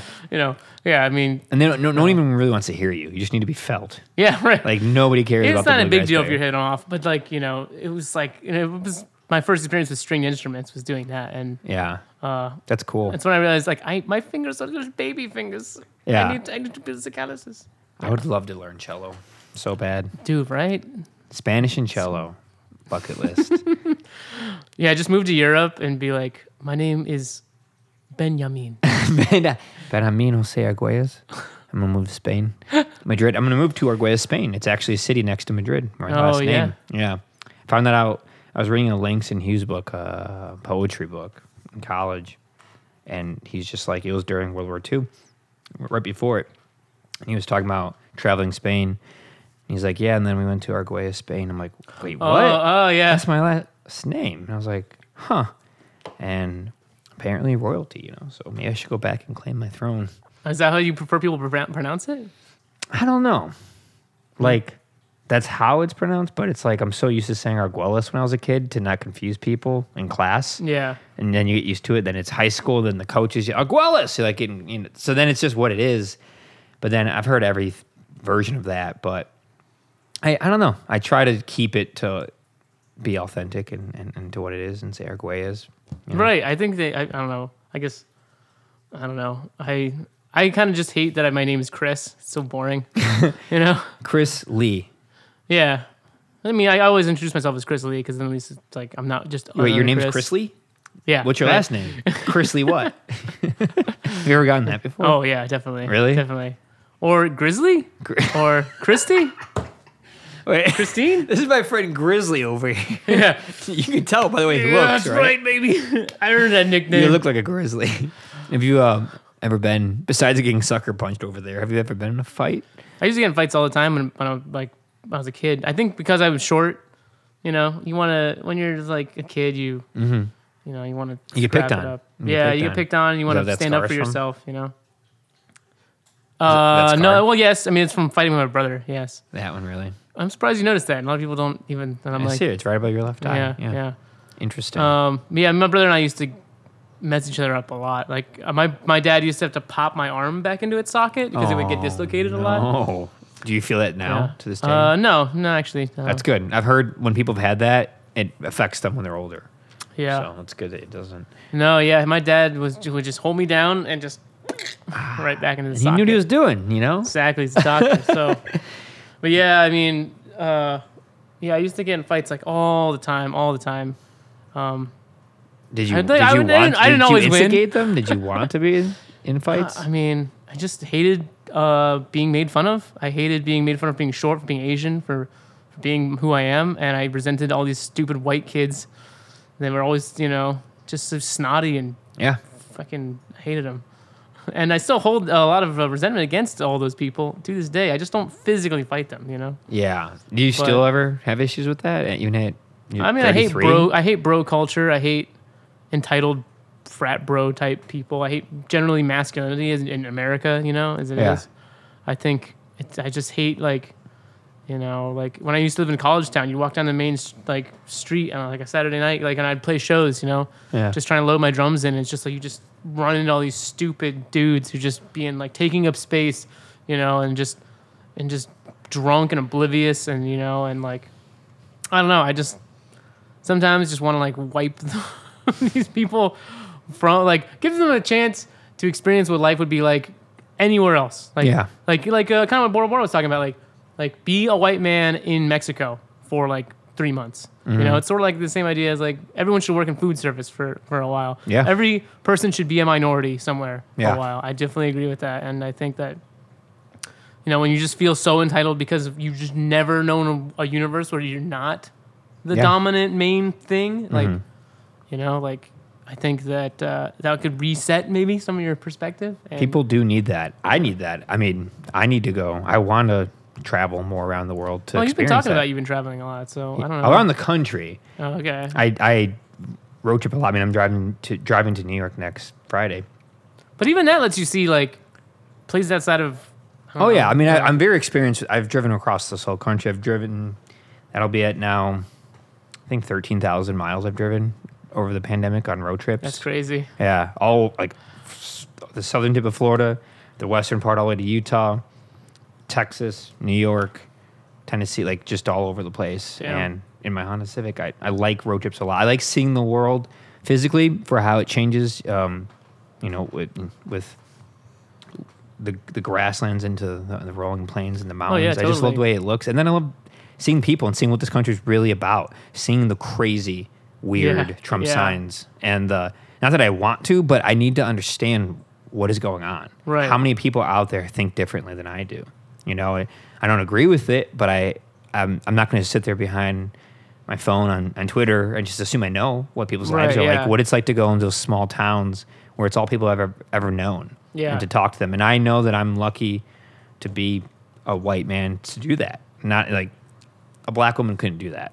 A black man can't just go into some tiny Yeah. town in Alabama. Well, you're certainly not gonna be able to strike up a conversation the way that you I could. You know, you- Yeah. yeah, you or you just be. I go into a store, no one like no one says anything to me. The the worst I'll get is they know I'm dressed kind of funny. Right. Yeah. That boy looks like he's from a big city. By Yeah. the way, the colors, the the fashion, that's the worst I'll get, and I don't even care. But I won't get racist looks or sexist looks, that's for sure, or backhanded things. You know, Yeah. um, Baltimore I went to. Yeah, I don't all over the place. I like it. I like traveling around the Okay, so here's a question that I, uh, you know, I also love road trips, but I hate cars and what they're doing to the planet. So, ah, as a person who seems like you know environmentally aware, how does that? How do you square that circle? How do you Huh. how do you feel about that? I mean, how do you well, rationalize that? I like traveling. I could either fly, which probably is worse, Worse, way worse, way worse. or, Environmentally, or I could drive a pretty eco-friendly new Honda Civic. That's, I mean, I would love to have a car that runs on. so in your mind, it's just like travel. Not traveling is just not an option. Yeah, no, I have to travel. I Okay, I got to okay. see the world. I, yeah, I'm gonna travel. It's Okay, it's okay, okay. maybe I can try to do something better for this world to Yeah, I mean, counteract it. do I don't know. do you feel like the, do- I mean, isn't that okay? I mean, if you're you don't have any kids though, so I No. don't have any kids either, so I don't really give a fuck what happens to the planet afterwards. I mean, I feel bad for my my niece. do you like, want to have you know- kids? no, God no. I feel really bad for my niece because she's born in the uh, two nieces, I should say, because they're born into a world that's like totally messed up. I feel bad, I guess, for every child that's gonna be born in a world that's messed up. Uh, and I still love driving; it's fun. I don't own a car, but every time I get behind a wheel and get to go travel on it some way, it's like I'm like, oh yeah, this is good. Yeah. Me gusta. but uh, uh, I don't know. I do still feel like this voice in the back of my head. It's like you're killing the planet, bro.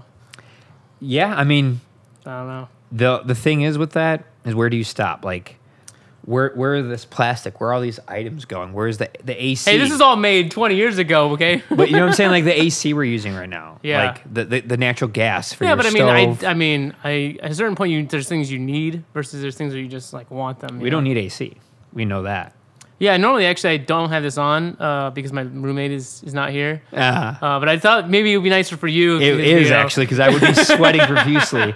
Um, there's a I lot of things. like 78 in here. we don't even need light bulbs. You can use candles.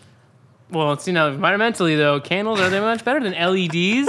Because LEDs are super energy They are, but the components to make Trust me, them. like, I went to school for alternative energy. I've thought about these the components for them. This is where this is coming from.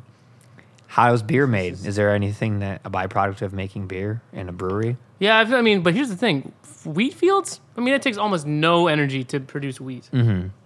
So think about that.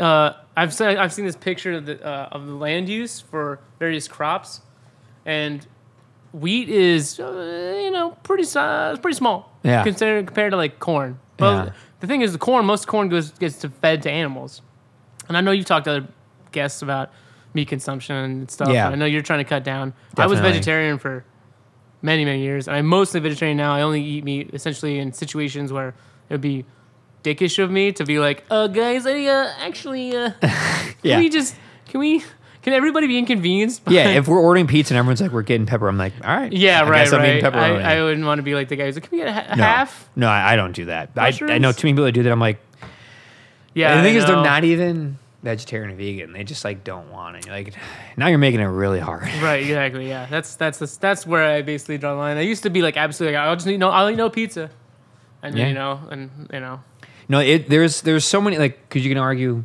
what are we doing in this mega metropolis with all this pollution? If But see know, now, city living is much more uh, ecologically sound because then everything is very concentrated. Like you think about like uh, suburbs, absolute fucking horrible waste because the land is neither urban enough to be served by like public transport, Yeah. nor rural enough to be farmland. So it's just all lawns. It's Yeah. just a giant waste of lawns and concrete. what are you trying to say? I, I'm- I'm, I'm- hate to be I hate to be confrontational. I you know because I my always my belief always has been you can be vegetarian just do it quietly. But you know you've been talking about road tripping with all these people, and I feel like I have to be the guy that at least asks you a question about Yeah. it because I- because it's If it helps, I don't drive a lot, except for when I road trip. Okay. Yeah, I, I don't. I when this is true. I mean, you're entirely self-contained in your little pod there, Yeah. your little music pod. exactly. So when I do go out, I go a little hard in the paint. That's yeah. I guess that makes up for like not being one of those people that like commutes like an hour and a half every day. or yeah, whatever, no. You know? So it's it's very hard in the paint. Also, just earlier when you said dicking around. I was like, I have never heard anybody say that, but my friends. Where did you get that from? Because I I'd say it too, but no, I don't know who people who knows? say it. Who knows? Language just seeps in. I just love it because that's one of my favorite things to say. I'm just, just dicking around. Yeah. It's great. Yeah, no, I, I think about all of that. It's like, way I would love to have uh, a battery operated car someday, like a, a Tesla. But then I'm like, wait a minute. How are we getting those batteries? And where are they coming from? How are we mining that? Yeah. I it's, mean, it's very tricky. yeah, the cost of a new car. This is the thing that I, you know, when I was going to school for this, everybody, I mean, I used to go door to door for um, uh, Environment Ohio, pushing for a renewable energy mandate by, so it'd be 20, 25% of Ohio's electricity by 2025. This is back in 2007. And every time I would talk to people, they'd just be like, well, you know, I'm concerned about the environment, but like, we'll eventually solve it with like technology and like, you know, it's whatever. And like, that was like so many people just thought we'd just find a magic bullet. And then like Tesla seems to be like now the manifestation of that, but it's like a luxury vehicle that's like thirty thousand dollars at the very least, packed full of all these features. Like I want an electric car. It's just like a dune buggy, It's like Yeah. you know, with like a Yeah. with like a couple of golf cart batteries strapped in the back. Yeah. You know, because then Yeah. it's like then it's actually ecologically efficient. You know. I Yeah. Mean, but like people, people like their comfort foods. They want to believe that like they don't have to change anything about the way they live. And that nothing has to change at all fundamentally, and the world will just magically fix itself. And Yeah. it's like no, I mean like, we've had, you know, insane heat waves like this year, and it's only gonna get worse in the future. And I'm I'm not here to shame anybody for the way they live, because and that doesn't fix anything. It doesn't change anybody's behavior, Yeah. And that's why I Sometimes it just pushes them further to Right, be, to be more mad at you, you know? Right. No, you bring up good points. I, I think about those things all the time. I, I'm like, man, I would love to not have to buy gasoline yeah, right, and burn it, you know? And I know cars have gotten better at it, but it's still a problem. And I would love to have solar power panels and not pay ComEd and get electronic um, stove and hot water heater so I have to pay Nicor for gas. right, yeah, and then just get my power from the, the, the solar power Oh, panels. yeah, you I mean, but it's a lot of money to do all that. I Yeah, would do it if yeah. it wasn't thirty thousand dollars to do it. right, yeah, I know, You I know? And this is exactly what I thought. Like, okay, we're gonna do this ten years ago. This is what I my my, my mind was like. Yeah, this is obviously the future. We're gonna do this. But you know, the grip of fossil fuel companies has been, um, you know, It's hard. unbreakable, and they've bought hard. every politician up and down the line. Yeah, And I don't blame people for going along with what's the most economically logical thing for them to do. But it's all come at the cost of like, you know, just the world we live in. it starts And, with you people know. though. If you get enough people doing it, like Maybe. I mean, I think it's, you know, yeah, It I mean, it does is start hard. with people in a certain sense, but it's sort of like saying like, oh yeah, well, you know, like everything would be better if everyone thought like me. You know, it's like, yeah, it's like I, there's so many economic factors in the way that people make the decisions they do in their lives, and like I don't, I've I've based my entire life basically around like not having a car and trying to like just live like the least carbon yeah, I don't know, producing life that I can because I just like you know have that's what I've has kept me up late at night was the thinking like oh like the whole thing is collapsing this whole thing is that's why it's it's almost hmm. kind of hard for me to believe that I've even ever cared about like music but except for the fact that it's like emotionally and like spiritually very significant to me mm-hmm. you know because like it's sort of like it's sort of like I you know like the story of the Titanic they always talk about how like the, the guys went down playing music you know it's like Yeah. they didn't they didn't give them the lifeboats they just kept playing and I feel like that's me I'm just like yeah okay yeah it's going down but like man this song's gonna be a banger you know That's really funny. That's interesting. know. I, I, could see your sense of um. Oh Jesus. wow! All right. Of community stretching from, you know, a few people in a place, to DIY shows and venues to expressing music and spreading on the internet, and then also to like the world. Of, Yeah, of being right. concerned about the carbon footprint. yeah I mean You bring up good points. I mean, I don't. I don't even have like the best answers because it's like, uh, Well, no, You I- know? I don't expect you to. Yeah. no, I don't. You know, like, Yeah. I, I'm an aberration. I realize, like, I'm, I'm, I don't expect everyone to live like me. You know, that's not, that's not practical. Mm-hmm. Uh, and so I just always wonder though what people, how if people think about it. I think about it all the time. Actually, it's funny you say that. I, I do that. I've thought about like how do I get ComEd and Nicor out of my life. I was even thinking like how do I engineer a, po- a pond in my backyard and create this like infinite loop of catching rainwater, which I don't even know if it's legal, but I'm gonna do it anyway because Yeah, right. Screw it, Come at me. Come I, at me. I pay property taxes. I'm gonna collect the water that falls on my property. Yeah. uh, and and clean it and have it go into a pond and use that to build like my own dam and and have like a windmill turning the water Hmm. to create a turbine. God, that's that's next level thinking. Okay, yeah. I But like I've thought about like, and I always say like when I have enough money one day, hopefully in my 30s, late 30s probably, I want to do that. I want to have land and do that. And, and be self sufficient, be off the grid, yeah. and not connect to anything, and have a low carbon footprint. Have a greenhouse, have a garden, have a compost. You know, use recycled um, paper products, and, and steer away from things that can't be recycled. Like everything I Yeah, can. You yeah. know, I'm obsessed. I've always been recycling, and I think about it. I know where I have to draw the line. If I I live in the suburbs, I have to drive to work or the store. I don't. I can't Yeah. walk down the street to it. You know. Yeah, so I, I feel like everyone has to make their decision. I sort of feel like whether they're going to be rural or urban. I feel like you know because the suburbs are basically not going to be possible probably in like forty years. I'd say. You think I so? think you know. I mean, I mean, they maybe they'll still keep going, but like, I mean, it just probably shouldn't exist. It shouldn't exist now, really. I Yeah. think, but I mean, As long as there's cars that could drive to and from, you know. I mean, it's just So we have the pace bus, but it stays on one yeah, road. yeah, you know, yeah. it stays on 88th Oh, I've Avenue. taken the pace bus. It's fun. it's it just reminds me like oh this is this is what public transportation is like in the age of cars but like uh yeah I, don't know, I mean i feel like either gonna be like yeah i'm gonna grow everything and have my solar panels or like i'm going into the core of civilization so i can just like ride the bus and have everything from out there shipped in here Yeah. and it's like you have to pick one or the other i'm like sort of straddling in a weird zone where i have a garden that's one empty city plot somehow Yeah. that i have um but How, how is that? Is that just I mean, I don't have to buy. I personally don't have to buy any groceries aside from onions and garlic. And No, I mean, like, how's oil. it? Is that an empty lot? That's just Oh yeah, yeah, it's just empty. just free game. Yeah, I mean, I could make it bigger if I had more time, but I don't. I mean, Hmm. you know, I certainly supply myself with enough food to eat for at least the summer, That's awesome. basically entirely off of that plot. So are you vegetarian then, or Yeah, like I said, mostly. mostly? Yeah, yeah. Just when once in a while when it comes up, you'll eat meat.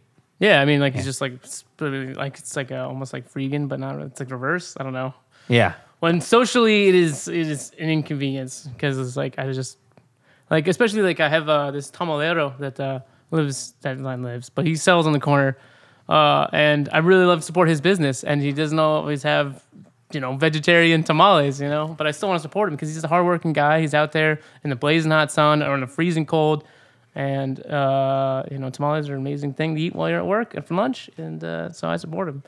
You know, that's one that's one exception I've carved out. And and I used to, you know I used to be vegan, but I used to think about like how, you know, I, I'm not eating eggs grown, not grown, whatever, produced here in like next door, and instead I'm eating like quinoa that's like grown in Bolivia. Like that doesn't make any sense. Like Yeah. ecologically speaking, like you know, you just have to take in the whole context of everything that's happening around you. Like Yeah. what is makes the most sense instead of living by sort of strict guidelines because otherwise you're going to end up being kind of a weird religious guy who's then like yelling at people about them eating eggs or something Mm-hmm. about how that cookie has has pollen in it Yeah. that's made by bees whatever Yeah. i don't know whatever Yeah. I, I it's a tricky one. I I'm trying to get more vegetarian vegan and not be preachy. Just if someone asks, give give my two cents, but have a better understanding about it, find different ways to get protein that are better for me, better for the environment. I'm it's incremental steps. A lot of damage was done being born in 1989 Right, in- right. in, Chicago and Yeah. having parents like mine where it was like meat's part of everything um, you you you utilize all this energy, the natural gas, the water. You you you drive like you, all of it. It's just like put on you, and, and they never told me anything otherwise. And Right, now yeah. I'm finally like self taught and listening to people like yourself or all people who have experiences and like learn like that's a good point. I never thought about that. You but once again you know? i mean really is all like people talk about how like greenhouse gases didn't go down during the pandemic even though no one was driving really like not it was much less reduced much very reduced consumption of like a lot of things and we still had the same greenhouse gases so it's not really up to individuals to like solve the problem it's just something to i guess if you want to think about it future post fossil fuels if you want to reduce fossil fuels you have to kind of imagine how life can be different like you know, so I don't, I don't, I'm not here to like just be like you're fucking the planet up because you eat a chicken McNugget. you know, a chicken McNugget. Uh, I think I think this is a good note to end on. okay. but Good. is there anything you want to say or plug or talk about before we go? Uh, I'm there's a there's a new album by Electric Sheep. It's a band that I've been recording. Uh, it should be dropping in the next couple of months, which I guess would be fall of 2021 if you're listening in the future. so it's, maybe it's already out. but yeah, I'm really excited about this album because I've been recording it over the course of a year and a half. Whoa. It's like the only recording thing I was doing during the pandemic uh, because it's like one artist and me. He was doing all the string stuff and I was doing the keys and the drums, you know. That's cool. and uh, and I'm just it feels like the best sounding thing that I've ever done, which I know is like kind of a common thing when you work on stuff. Yeah. That's cool. You I can't wait to hear it. yeah, Electric really Sheep. Do you have a about it. name for the record or anything? Or that's not Uh, yes, yet? it's called Gap Year. Ah, nice. Are you serious? Yeah. That's awesome. Yeah. That's cool. I love it. But thanks so much for having me on too. I just really appreciate you. Ask, I'm surprised you asked me because I feel like you're so much more of an a, I'm like DZ Fest is like a like a thing. It's like a legendary, uh, you know, Stop. totem of the DIY scene, and I'm just a schmuck. No, not at all. Who's uh, I don't think that fallen all. far from his from his heights on the cover of the Chicago Reader. so I appreciate you giving me a comeback special. He's a comedian too. He'll. No, I, I don't think that at all about you. I don't think about anybody, and I don't know what DZ Fest is, but it's something. And thank you for doing this, and thank you for having me here. And I can't wait for shows to come back here. Do you, do you have any plans for that, or Oh yeah, yeah. I'm, I'm waiting because right now, you know, Delta variant. You know, uh, I know, I don't want to announce anything prematurely, but uh, I know. we technically should have something in uh, August. Yeah. Awesome. I can't wait to come and see it. I can't wait to hear the Electric Sheep better come. record. You I will. come. I will. I seriously want to. All right, man. And hopefully, I'm. I mean, I'm in, I'm in bands. I could perform at some point. Oh yeah, At some point, whenever there's a show, let me know. I'm All right. All yeah, few- few bands. definitely. Let's do it. definitely. Yeah. Thank you, Chris, and and I appreciate all the things you've done for Chicago and the DIY scene for eight years for DIY Chicago, which is a hard task. It's a lot to try to mitigate 22,000 people with their own thoughts and lives and opinions Yeah. and you do the best you can. I appreciate it. So thank you for that, and keep doing this thing because I'm with you on it, and I and I completely get it in every way. So thank yeah. you. Yeah. Thanks for uh, thanks for having me on, and hopefully I'm reinvigorated enough post pandemic to do all of those things. Yeah, and we'll do this again sometime. I'm gonna do this for the rest of my life. So we'll Right on. we'll, we'll do it again sometime. Thanks, man. Yeah. Take care.